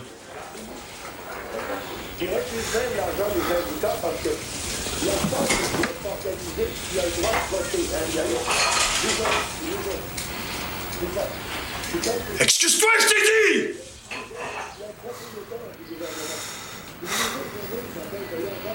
C'est pas grave, pas.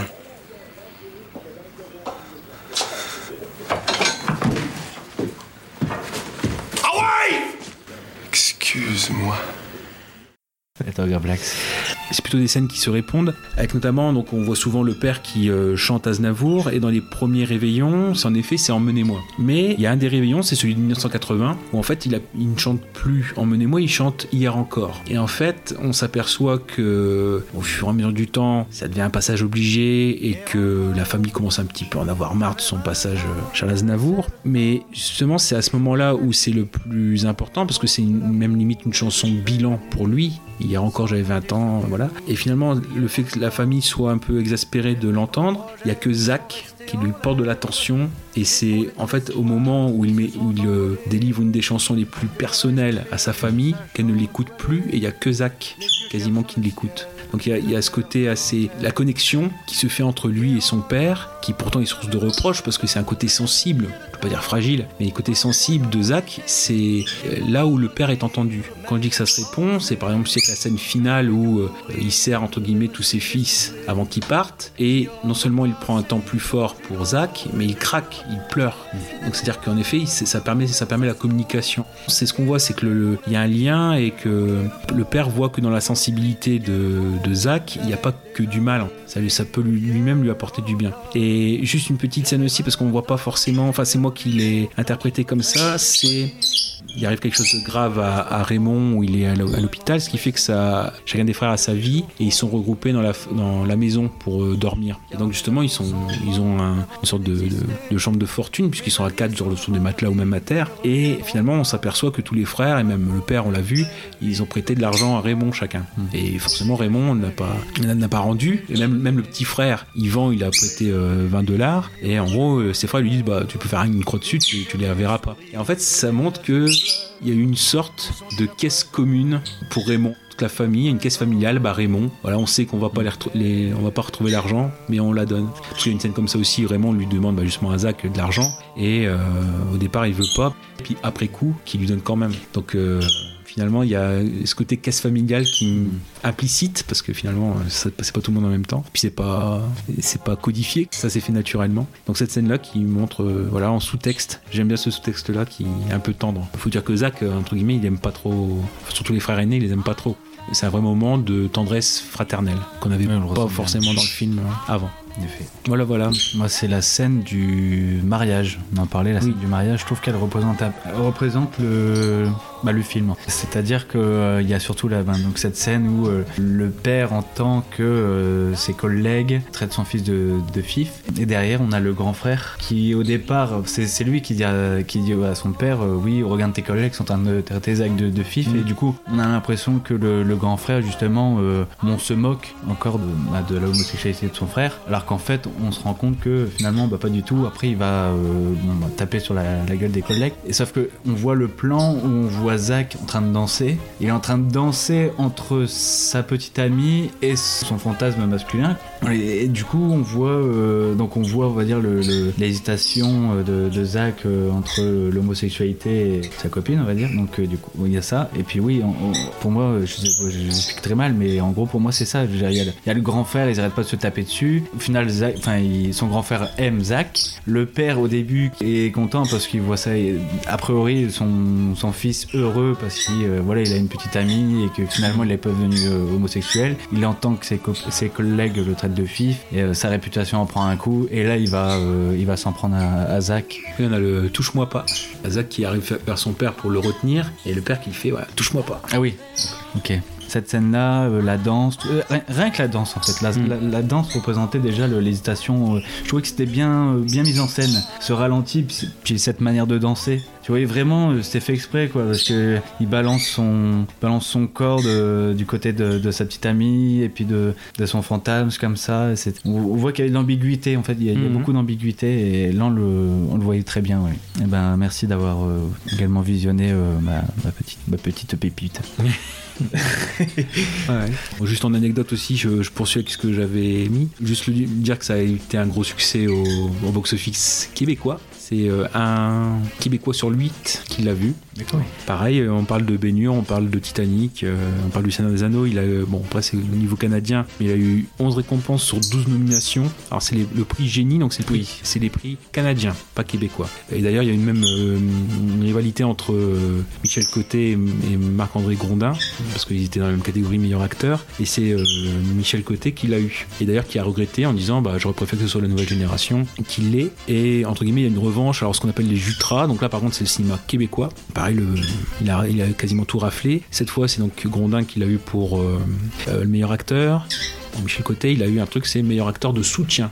Un peu bizarre comme enfin, second rôle, quoi. On suppose ce second, second rôle, mais pourtant c'est un rôle principal. Meilleur acteur de soutien quand même. Donc voilà, donc un, un gros succès. Et euh, aussi, un- on pense souvent quand c'est des films comme ça qui sont attachants, il y a quand même du boulot derrière. Donc on a fait 10 ans pour écrire le scénario. Ah oui, Voilà. ça valait le coup. Ça valait le coup, ça valait le coup. Mais comme quoi, voilà, il n'y a, pas- il y a pas forcément de secret. Parfois, euh, voilà, c'est du boulot derrière euh, pour accoucher d'un bon film, d'un très bon film. Bon bah donc on a fini pour ce qui est des découvertes. Euh, il nous reste donc à voir pour euh, ce qui est des recommandations. Bon, ben, je pense qu'on peut passer au deuxième film.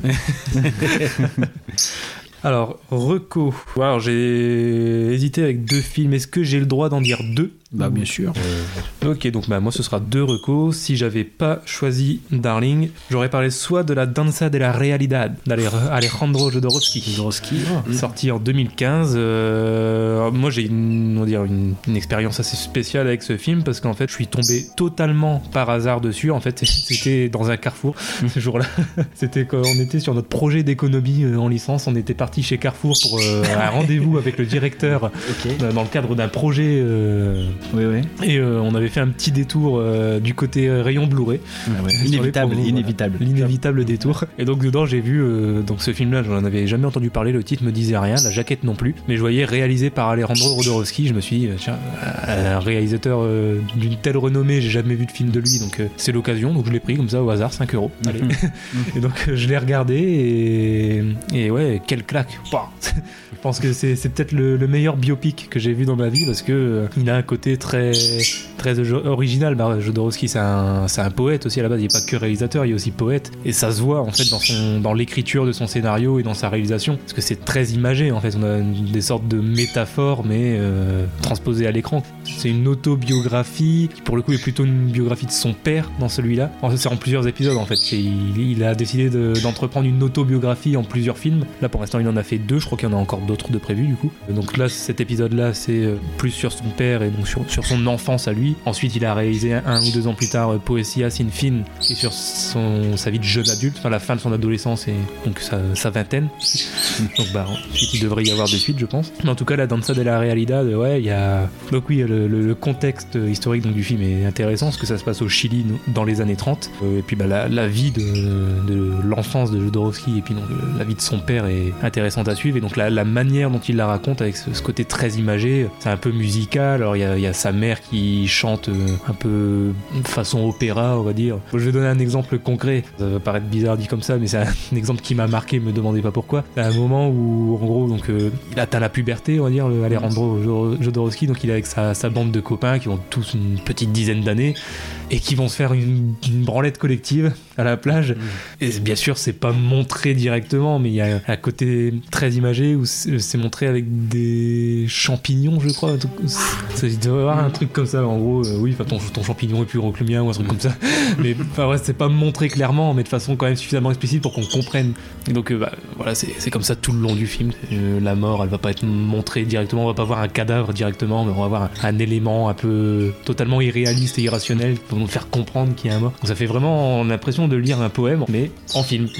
Donc euh, voilà, rien n'est montré concrètement, mais il y a toujours des éléments qui nous font comprendre ce qu'on voit. Et donc ça donne un, c'est un peu une réinvention du biopic que j'aime beaucoup. Et sinon, donc ma, ma deuxième reco qui a, qui a absolument rien à voir, pour le coup, c'est un film français réalisé par Samuel Benchetrit, qui doit pas être son premier film, mais l'un des premiers en tout cas, c'est J'ai toujours rêvé d'être un gangster, qui est trop peu connu pour moi et qui est une comédie euh, assez particulière, assez absurde, un, film à sketch. Il y a plusieurs acteurs assez connus dedans. La- le premier sketch, euh, l'acteur principal c'est Edouard Baird. Dans le deuxième, on voit Jean Rochefort. Euh, Il y a une autre petite histoire aussi avec, euh, je crois, Ala- Alain Bachung et un autre chanteur Arnaud. Il y a une sorte de dialogue entre les deux. Et, chaque histoire donc est différente, mais sont toutes reliées par un endroit, un lieu commun qui est une sorte de bar, un resto-bar pas loin d'une autoroute. Et donc chaque histoire se, se rejoint là, les personnages se rejoignent là en tout cas. Ouais, il y a un humour assez particulier. Je pense notamment à la, deuxième histoire avec deux Belges qui font un, kidnapping du- d'une fille de riche suicidaire. Bon, déjà dit comme ça, c'est totalement absurde, mais il y a un humour très noir en fait qui, m'a énormément plu, surtout dans cette partie-là où juste l'histoire commence par une scène où on voit donc la, fille de riche suicidaire euh, donc qui essaie de se suicider, qui veut se pendre et puis qui se loupe parce que la corde cède. Bon déjà là, il y a dit comme ça forcément ça, paraît pas très gai, mais quand on la voit, c'est tellement on tellement pas à ça que c'est totalement absurde. Puis oui, les, les deux qui arrivent tout de suite par la fenêtre et qui vont la kidnapper. Donc elle, elle vient d'essayer de se suicider, puis en plus elle se fait kidnapper, la pauvre, elle cumule quoi. puis ouais, ils sont très, très gentils ces kidnappeurs. C'est des, des mecs qui ont jamais fait ça de leur vie et qui se retrouvent à kidnapper pour avoir de l'argent, mais forcément c'est des manches quoi. C'est des Belges, donc forcément c'est des manches. J'ai envie de dire, ça va de soi.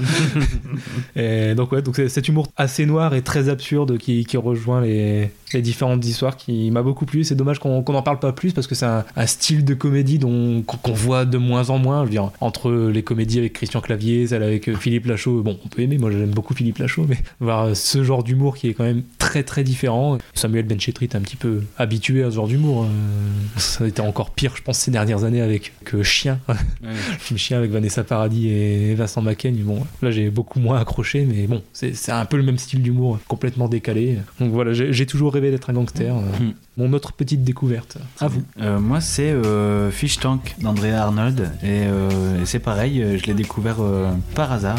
C'était un cycle avec le- le- l'école, je crois. Donc, on tombe sur ce film-là. Donc, il date de 2009. Donc, je vous fais le, le speech. En fait, c'est une ado qui s'appelle qui s'appelle Mia, qui a 15 ans et qui vit avec sa mère et, sa petite sœur dans, la banlieue de, Londres. Du coup, le film dépeint une certaine violence, on va dire, de, de- ce milieu-là, donc avec les insultes et les relations euh, très âpres entre la, la mère et la fille notamment, mais sans jamais rentrer dans le côté euh, pathos, sans en rajouter. On est vraiment dans, dans le souci de, de réalisme.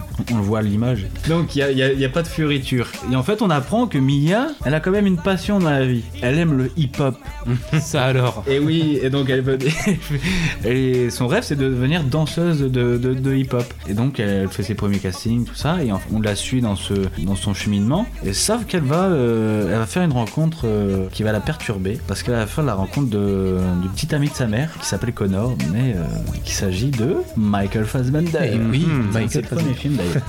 du coup, on découvre euh, Michael Fassbender dans, dans, dans- dans ce film. Et ce film a reçu le prix du jury euh, au Festival de Cannes en 2009. C'est pas de la mie de pain que je vous, je vous offre. Non, non, ce film m'a touché. il m'a touché, bah, surtout pour le réalisme. On a l'impression de voir un documentaire. On suit vraiment le parcours d'une jeune fille comme ça. Et, et, euh, après, bon, c'est sûr qu'on voit le côté euh, romancé à partir du moment où elle rencontre le, le- le beau-père, parce qu'on a des scènes euh, super belles, d'ailleurs érotiques aussi également. Quand voilà, il y a cette scène charnelle avec avec le personnage de Connor. C'est un film touchant. C'est pas non plus un chef-d'œuvre, mais il a le mérite d'être vu. Voilà, je vous en dis pas plus. Si vous aimez bien la, la danse, le hip-hop, voilà, les films qui n'en rajoutent pas, euh, c'est un très bon film qu'il faut voir. On pourrait dévoiler le secret, c'était le premier film que tu nous avais proposé en fait. Oui, c'est ça. Euh, donc euh, finalement, moi je l'ai vu aussi. La, la réalisatrice euh, Andrea Arnold, elle est habituée au prix du, du jury parce qu'elle avait déjà eu pour Red Road en 2006, Fish Tank en 2009 et American Honey en 2016. Donc déjà ça. Ensuite un film spécial parce qu'il est, fo- il est filmé en 1.33, Oui. en 4 tiers on dirait, euh, 70 mm. Et surtout que l'actrice principale, enfin la- l'ado, Mia, Cathy Jarvis, en fait c'est son unique film. Elle a rien fait après. C'est dommage, hein, parce qu'elle a, failli avoir le, le- le prix d'interprétation euh, féminine. Ouais, bah oui.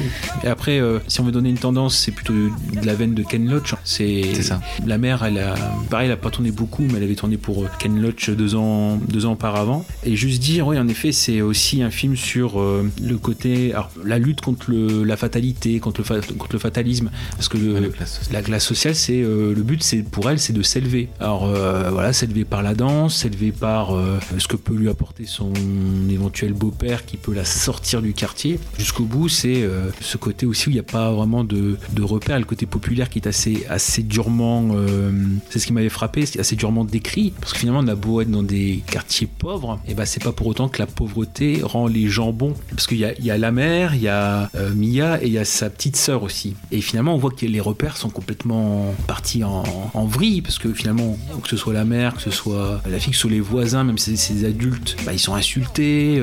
la petite sœur, vraiment, qui, ouais, il doit même pas, même pas avoir une dizaine d'années, on voit déjà qu'elle est, entre guillemets, sexualisée. Là aussi, il y a une compétition féminine, c'est-à-dire qu'entre la mère, Mia et même euh, la, la petite sœur, parce que finalement, c'est euh, qui peut être la chouchoute. Et donc, il y a une compétition, en fait, euh, féminine, et c'est à qui se tient les pattes. Alors, c'est pas en se réhaussant, c'est-à-dire, moi, voilà, moi, je sais faire ça, même si Mia, elle parle de la danse. À l'inverse, c'est enterrer les autres. Voilà, montrer les défauts des autres pour dire, bah, finalement, moi, je suis meilleur. On passe par l'humiliation ou par le rabaissement pour briller. Même dans ce quartier très pauvre, je suis pas la pire ou je suis pas. Si je suis là, c'est pas forcément de mon dû. C'est parce que j'ai euh, j'ai une fille, j'ai euh, je suis obligé de m'occuper. Et finalement, on s'aperçoit qu'elle s'occupe pas. On voit ça quand euh, elle essaie de la placer, etc. C'est au téléphone, elle se plaint. Et en fait, c'est ce côté-là où finalement Mia, elle s'aperçoit peut-être que bah, elle aura beau faire ce qu'elle veut pour s'élever, ça sera pas dans ce quartier-là qu'elle trouvera sa, sa destinée. Donc c'est une lutte pour la survie. Et finalement, même dans les moments de détestation, de, où la, la famille euh, s'envoie des choses à la figure, on s'aperçoit finalement qu'il y a aussi beaucoup d'amour. Dernière scène ou un des derniers dialogues, c'est sa petite sœur qui lui dit, je pense, je te déteste, mais en pleurant. Voilà, c'est, je te hais, mais elle pleure parce que voilà, c'est elle, parce qu'elle a amené à, à s'éloigner un petit peu. Donc on a vraiment aussi euh, dans la forme le fait d'avoir un film comme ça en 33, d'avoir des, des faux espoirs aussi, parce que finalement on évolue avec elle, et euh, d'avoir des, des espoirs brisés. euh, Et pareil, le film qui se finit. euh, Enfin, j'ai eu le dernier plan du film, c'est assez euh, caractéristique, je peux, je pas le dévoiler, mais euh, ce côté un petit peu fatalité dans le quartier. C'était aussi une belle découverte. quoi. Donc euh, on aurait pu en parler aussi. Oui, oui, oui. En fait, au départ, oui, c'est que j'ai choisi Fish Tank et puis finalement, oui, je suis parti sur Crazy parce qu'il m'avait plus, euh, il m'avait plus marqué. Mais après, euh, Mm. Fish Tank était aussi euh, un très bon film. Bon, moi, je vais faire très vite parce que là, on va atteindre les deux heures d'enregistrement. Moi, j'allais très vite. Euh, c'est pas forcément le film que je vous aurais proposé euh, pour, pour vraiment débattre dessus, mais c'est dans l'esprit découverte. C'est-à-dire que moi, j'en entendais rien. C'était lors d'un festival du film à Arras. C'était en 2015. Et bref, je vais finir la, la soirée. C'était, il y avait une soirée Virginie Fira. Elle venait présenter deux films. Le premier film, j'y étais pas allé. Je préférais voir Michel Mercier, Angélique, euh, qui était venu euh, sur place. Donc, bref, il en restait un deuxième. Et dans les deux films, c'était celui qui me disait le moins. Je dis, oh, ça va encore être euh, une énième euh, comédie romantique. euh, bon. Mais bref, elle était là. Et c'est vrai que après coup, je l'ai beaucoup, beaucoup appréciée. Elle a fait des choix beaucoup plus audacieux. Enfin, et puis surtout, elle, elle sortait de son rôle de faire valoir. Et donc, en effet, ce film, c'est Le goût des merveilles, donc de 2015, d'Éric Bénard, qui parle donc en effet d'une. C'est dans le sud de la France. Alors, elle, elle joue le rôle de Louise, alors qui est une arboricultrice qui élève ses enfants toute seule puisqu'elle est veuve et qui, euh, voilà, donc dans sa maison où c'est des petits chemins, et ben dans, sa voiture quand elle revient du marché, elle heurte involontairement un homme qui va s'avérer être donc euh, Pierre, qui est joué formidablement par euh, Benjamin Laverne et qui en fait est autiste Asperger, qui va lui complètement lui changer sa vie parce qu'elle a des- difficultés financières, peut-être qu'elle doit vendre. euh, non seulement elle va découvrir un petit peu la, différence, ce que lui va lui apporter. Pareil, le côté euh, assez brillant dans, encore une fois, je le dis dans l'interprétation de, Laverne, c'est vraiment à l'époque, c'est vraiment une découverte cet acteur euh, de la comédie française, hein, faut le dire. Et pour un film qui paraît simple, il n'y a aucune partie où on peut critiquer. Par exemple, ça fait un petit charme un peu rétro, mais c'est pas réactionnaire. Par exemple, euh, elle a deux enfants. C'est un peu comme, comme on les représente avec euh, le côté où ils sont euh, pas dans la communication avec leur console, etc. Et finalement, non, pas du tout. On aperçoit que finalement, ils ont bon fond et qu'ils, euh, quand il y aura besoin d'eux, entre guillemets, ils, se, ils présent. Je parle à tout, moment, en fait, il n'y a pas, de, y a pas de choix simple ou de caricature. Pour un film comme ça, qui pourtant euh, voilà, euh, pourrait être dans le, commun, où euh, on va reproduire le schéma de la comédie romantique, ah, le seul angle original, c'est que lui, bah, il est autiste Asperger, voilà, on pourrait dire, voilà, puis on déroule. Ah là, pas du tout, c'est pas un film paressant. Là aussi, le, souligner parce que finalement, il n'est sorti qu'en DVD, ce qui veut dire que bah, l'éditeur veut pas forcément, comment dire, prendre de risques. Quand c'est comme ça, quand c'est qu'une sortie DVD, c'est que l'éditeur veut pas prendre de risques. Éventuellement, pour ceux qui sont intéressés en Blu-ray, c'est un Blu-ray allemand, c'est l'Allemagne qui a le Blu-ray, et éventuellement aussi dire que bah, est disponible sur euh, Netflix. Donc vraiment, vraiment un film tout simple qui, j'ai pas trop envie qu'il disparaisse parce qu'il est quand même de qualité. Ouais, je pense que le- l'erreur, enfin pas l'erreur, mais c'est quand il est sorti, euh, c'était euh, en décembre 2015 et décembre 2015. C'est le réveil de la force, et ben voilà. Donc euh, finalement, il est passé sous, sous le radar, hein, comme notre film peut-être qui méritait aussi. Donc voilà, peut-être euh, remettre un petit coup de projecteur sur le goût des merveilles, un gros coup de cœur. Comme quoi, on a aussi un petit peu le côté tendresse, le côté mignon qui nous manquait, dans, parce qu'on a parlé beaucoup de sang, euh, voilà. D'inceste et de jeunes suicidaires euh, kidnappés. Ouais, voilà. voilà, voilà. Donc, bon, je pense que peut-être finir sur une petite note tendre. voilà. C'est mignon. C'est mignon, voilà. Bon, bah, il est temps de conclure donc ce nouvel épisode de Tu l'as vu. On se retrouve la semaine prochaine avec un épisode sur les drames. Euh, Ouais, c'est joyeux. ouais, ça, Allez, ça va être cool. hein. venez quand même, on va rigoler. Après l'inceste, on va pleurer. Euh, voilà, donc euh, c'est tout pour moi. C'était Gooby avec euh, Gravelax Absolument, très bonne semaine. et Kaza. À bientôt. Salut Salut Bisous, bisous.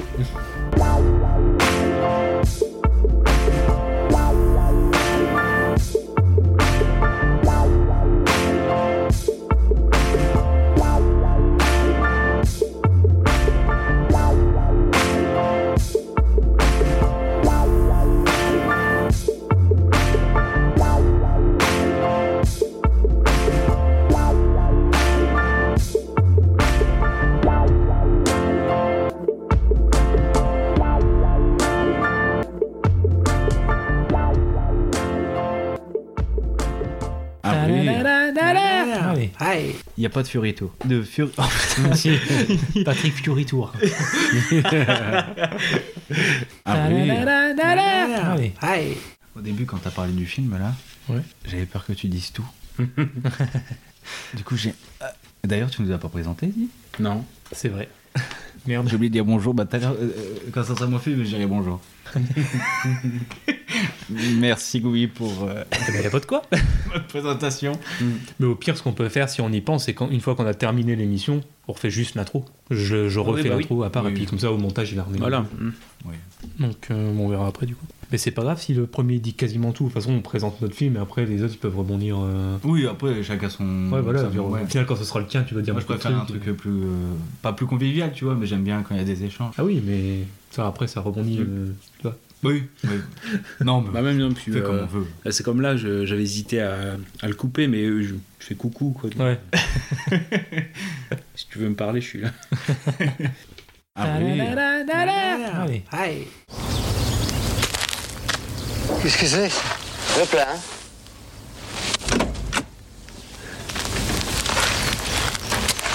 Il n'y a pas de courant. Bah alors, y a pas d'essence? Ici, c'est pas la peine, il n'y a pas de voiture. Alors y a pas de clients Bah non, puisqu'il n'y a pas de route. En somme, euh, vous voyez jamais personne par ici. Ah si, des piétons. là. C'est un, emplacement ici, comme on dit. Je peux peut-être donner un coup à votre pare-brise. hein. Enfin, s'il vous reste un peu d'eau. Je vais voir s'il y en a.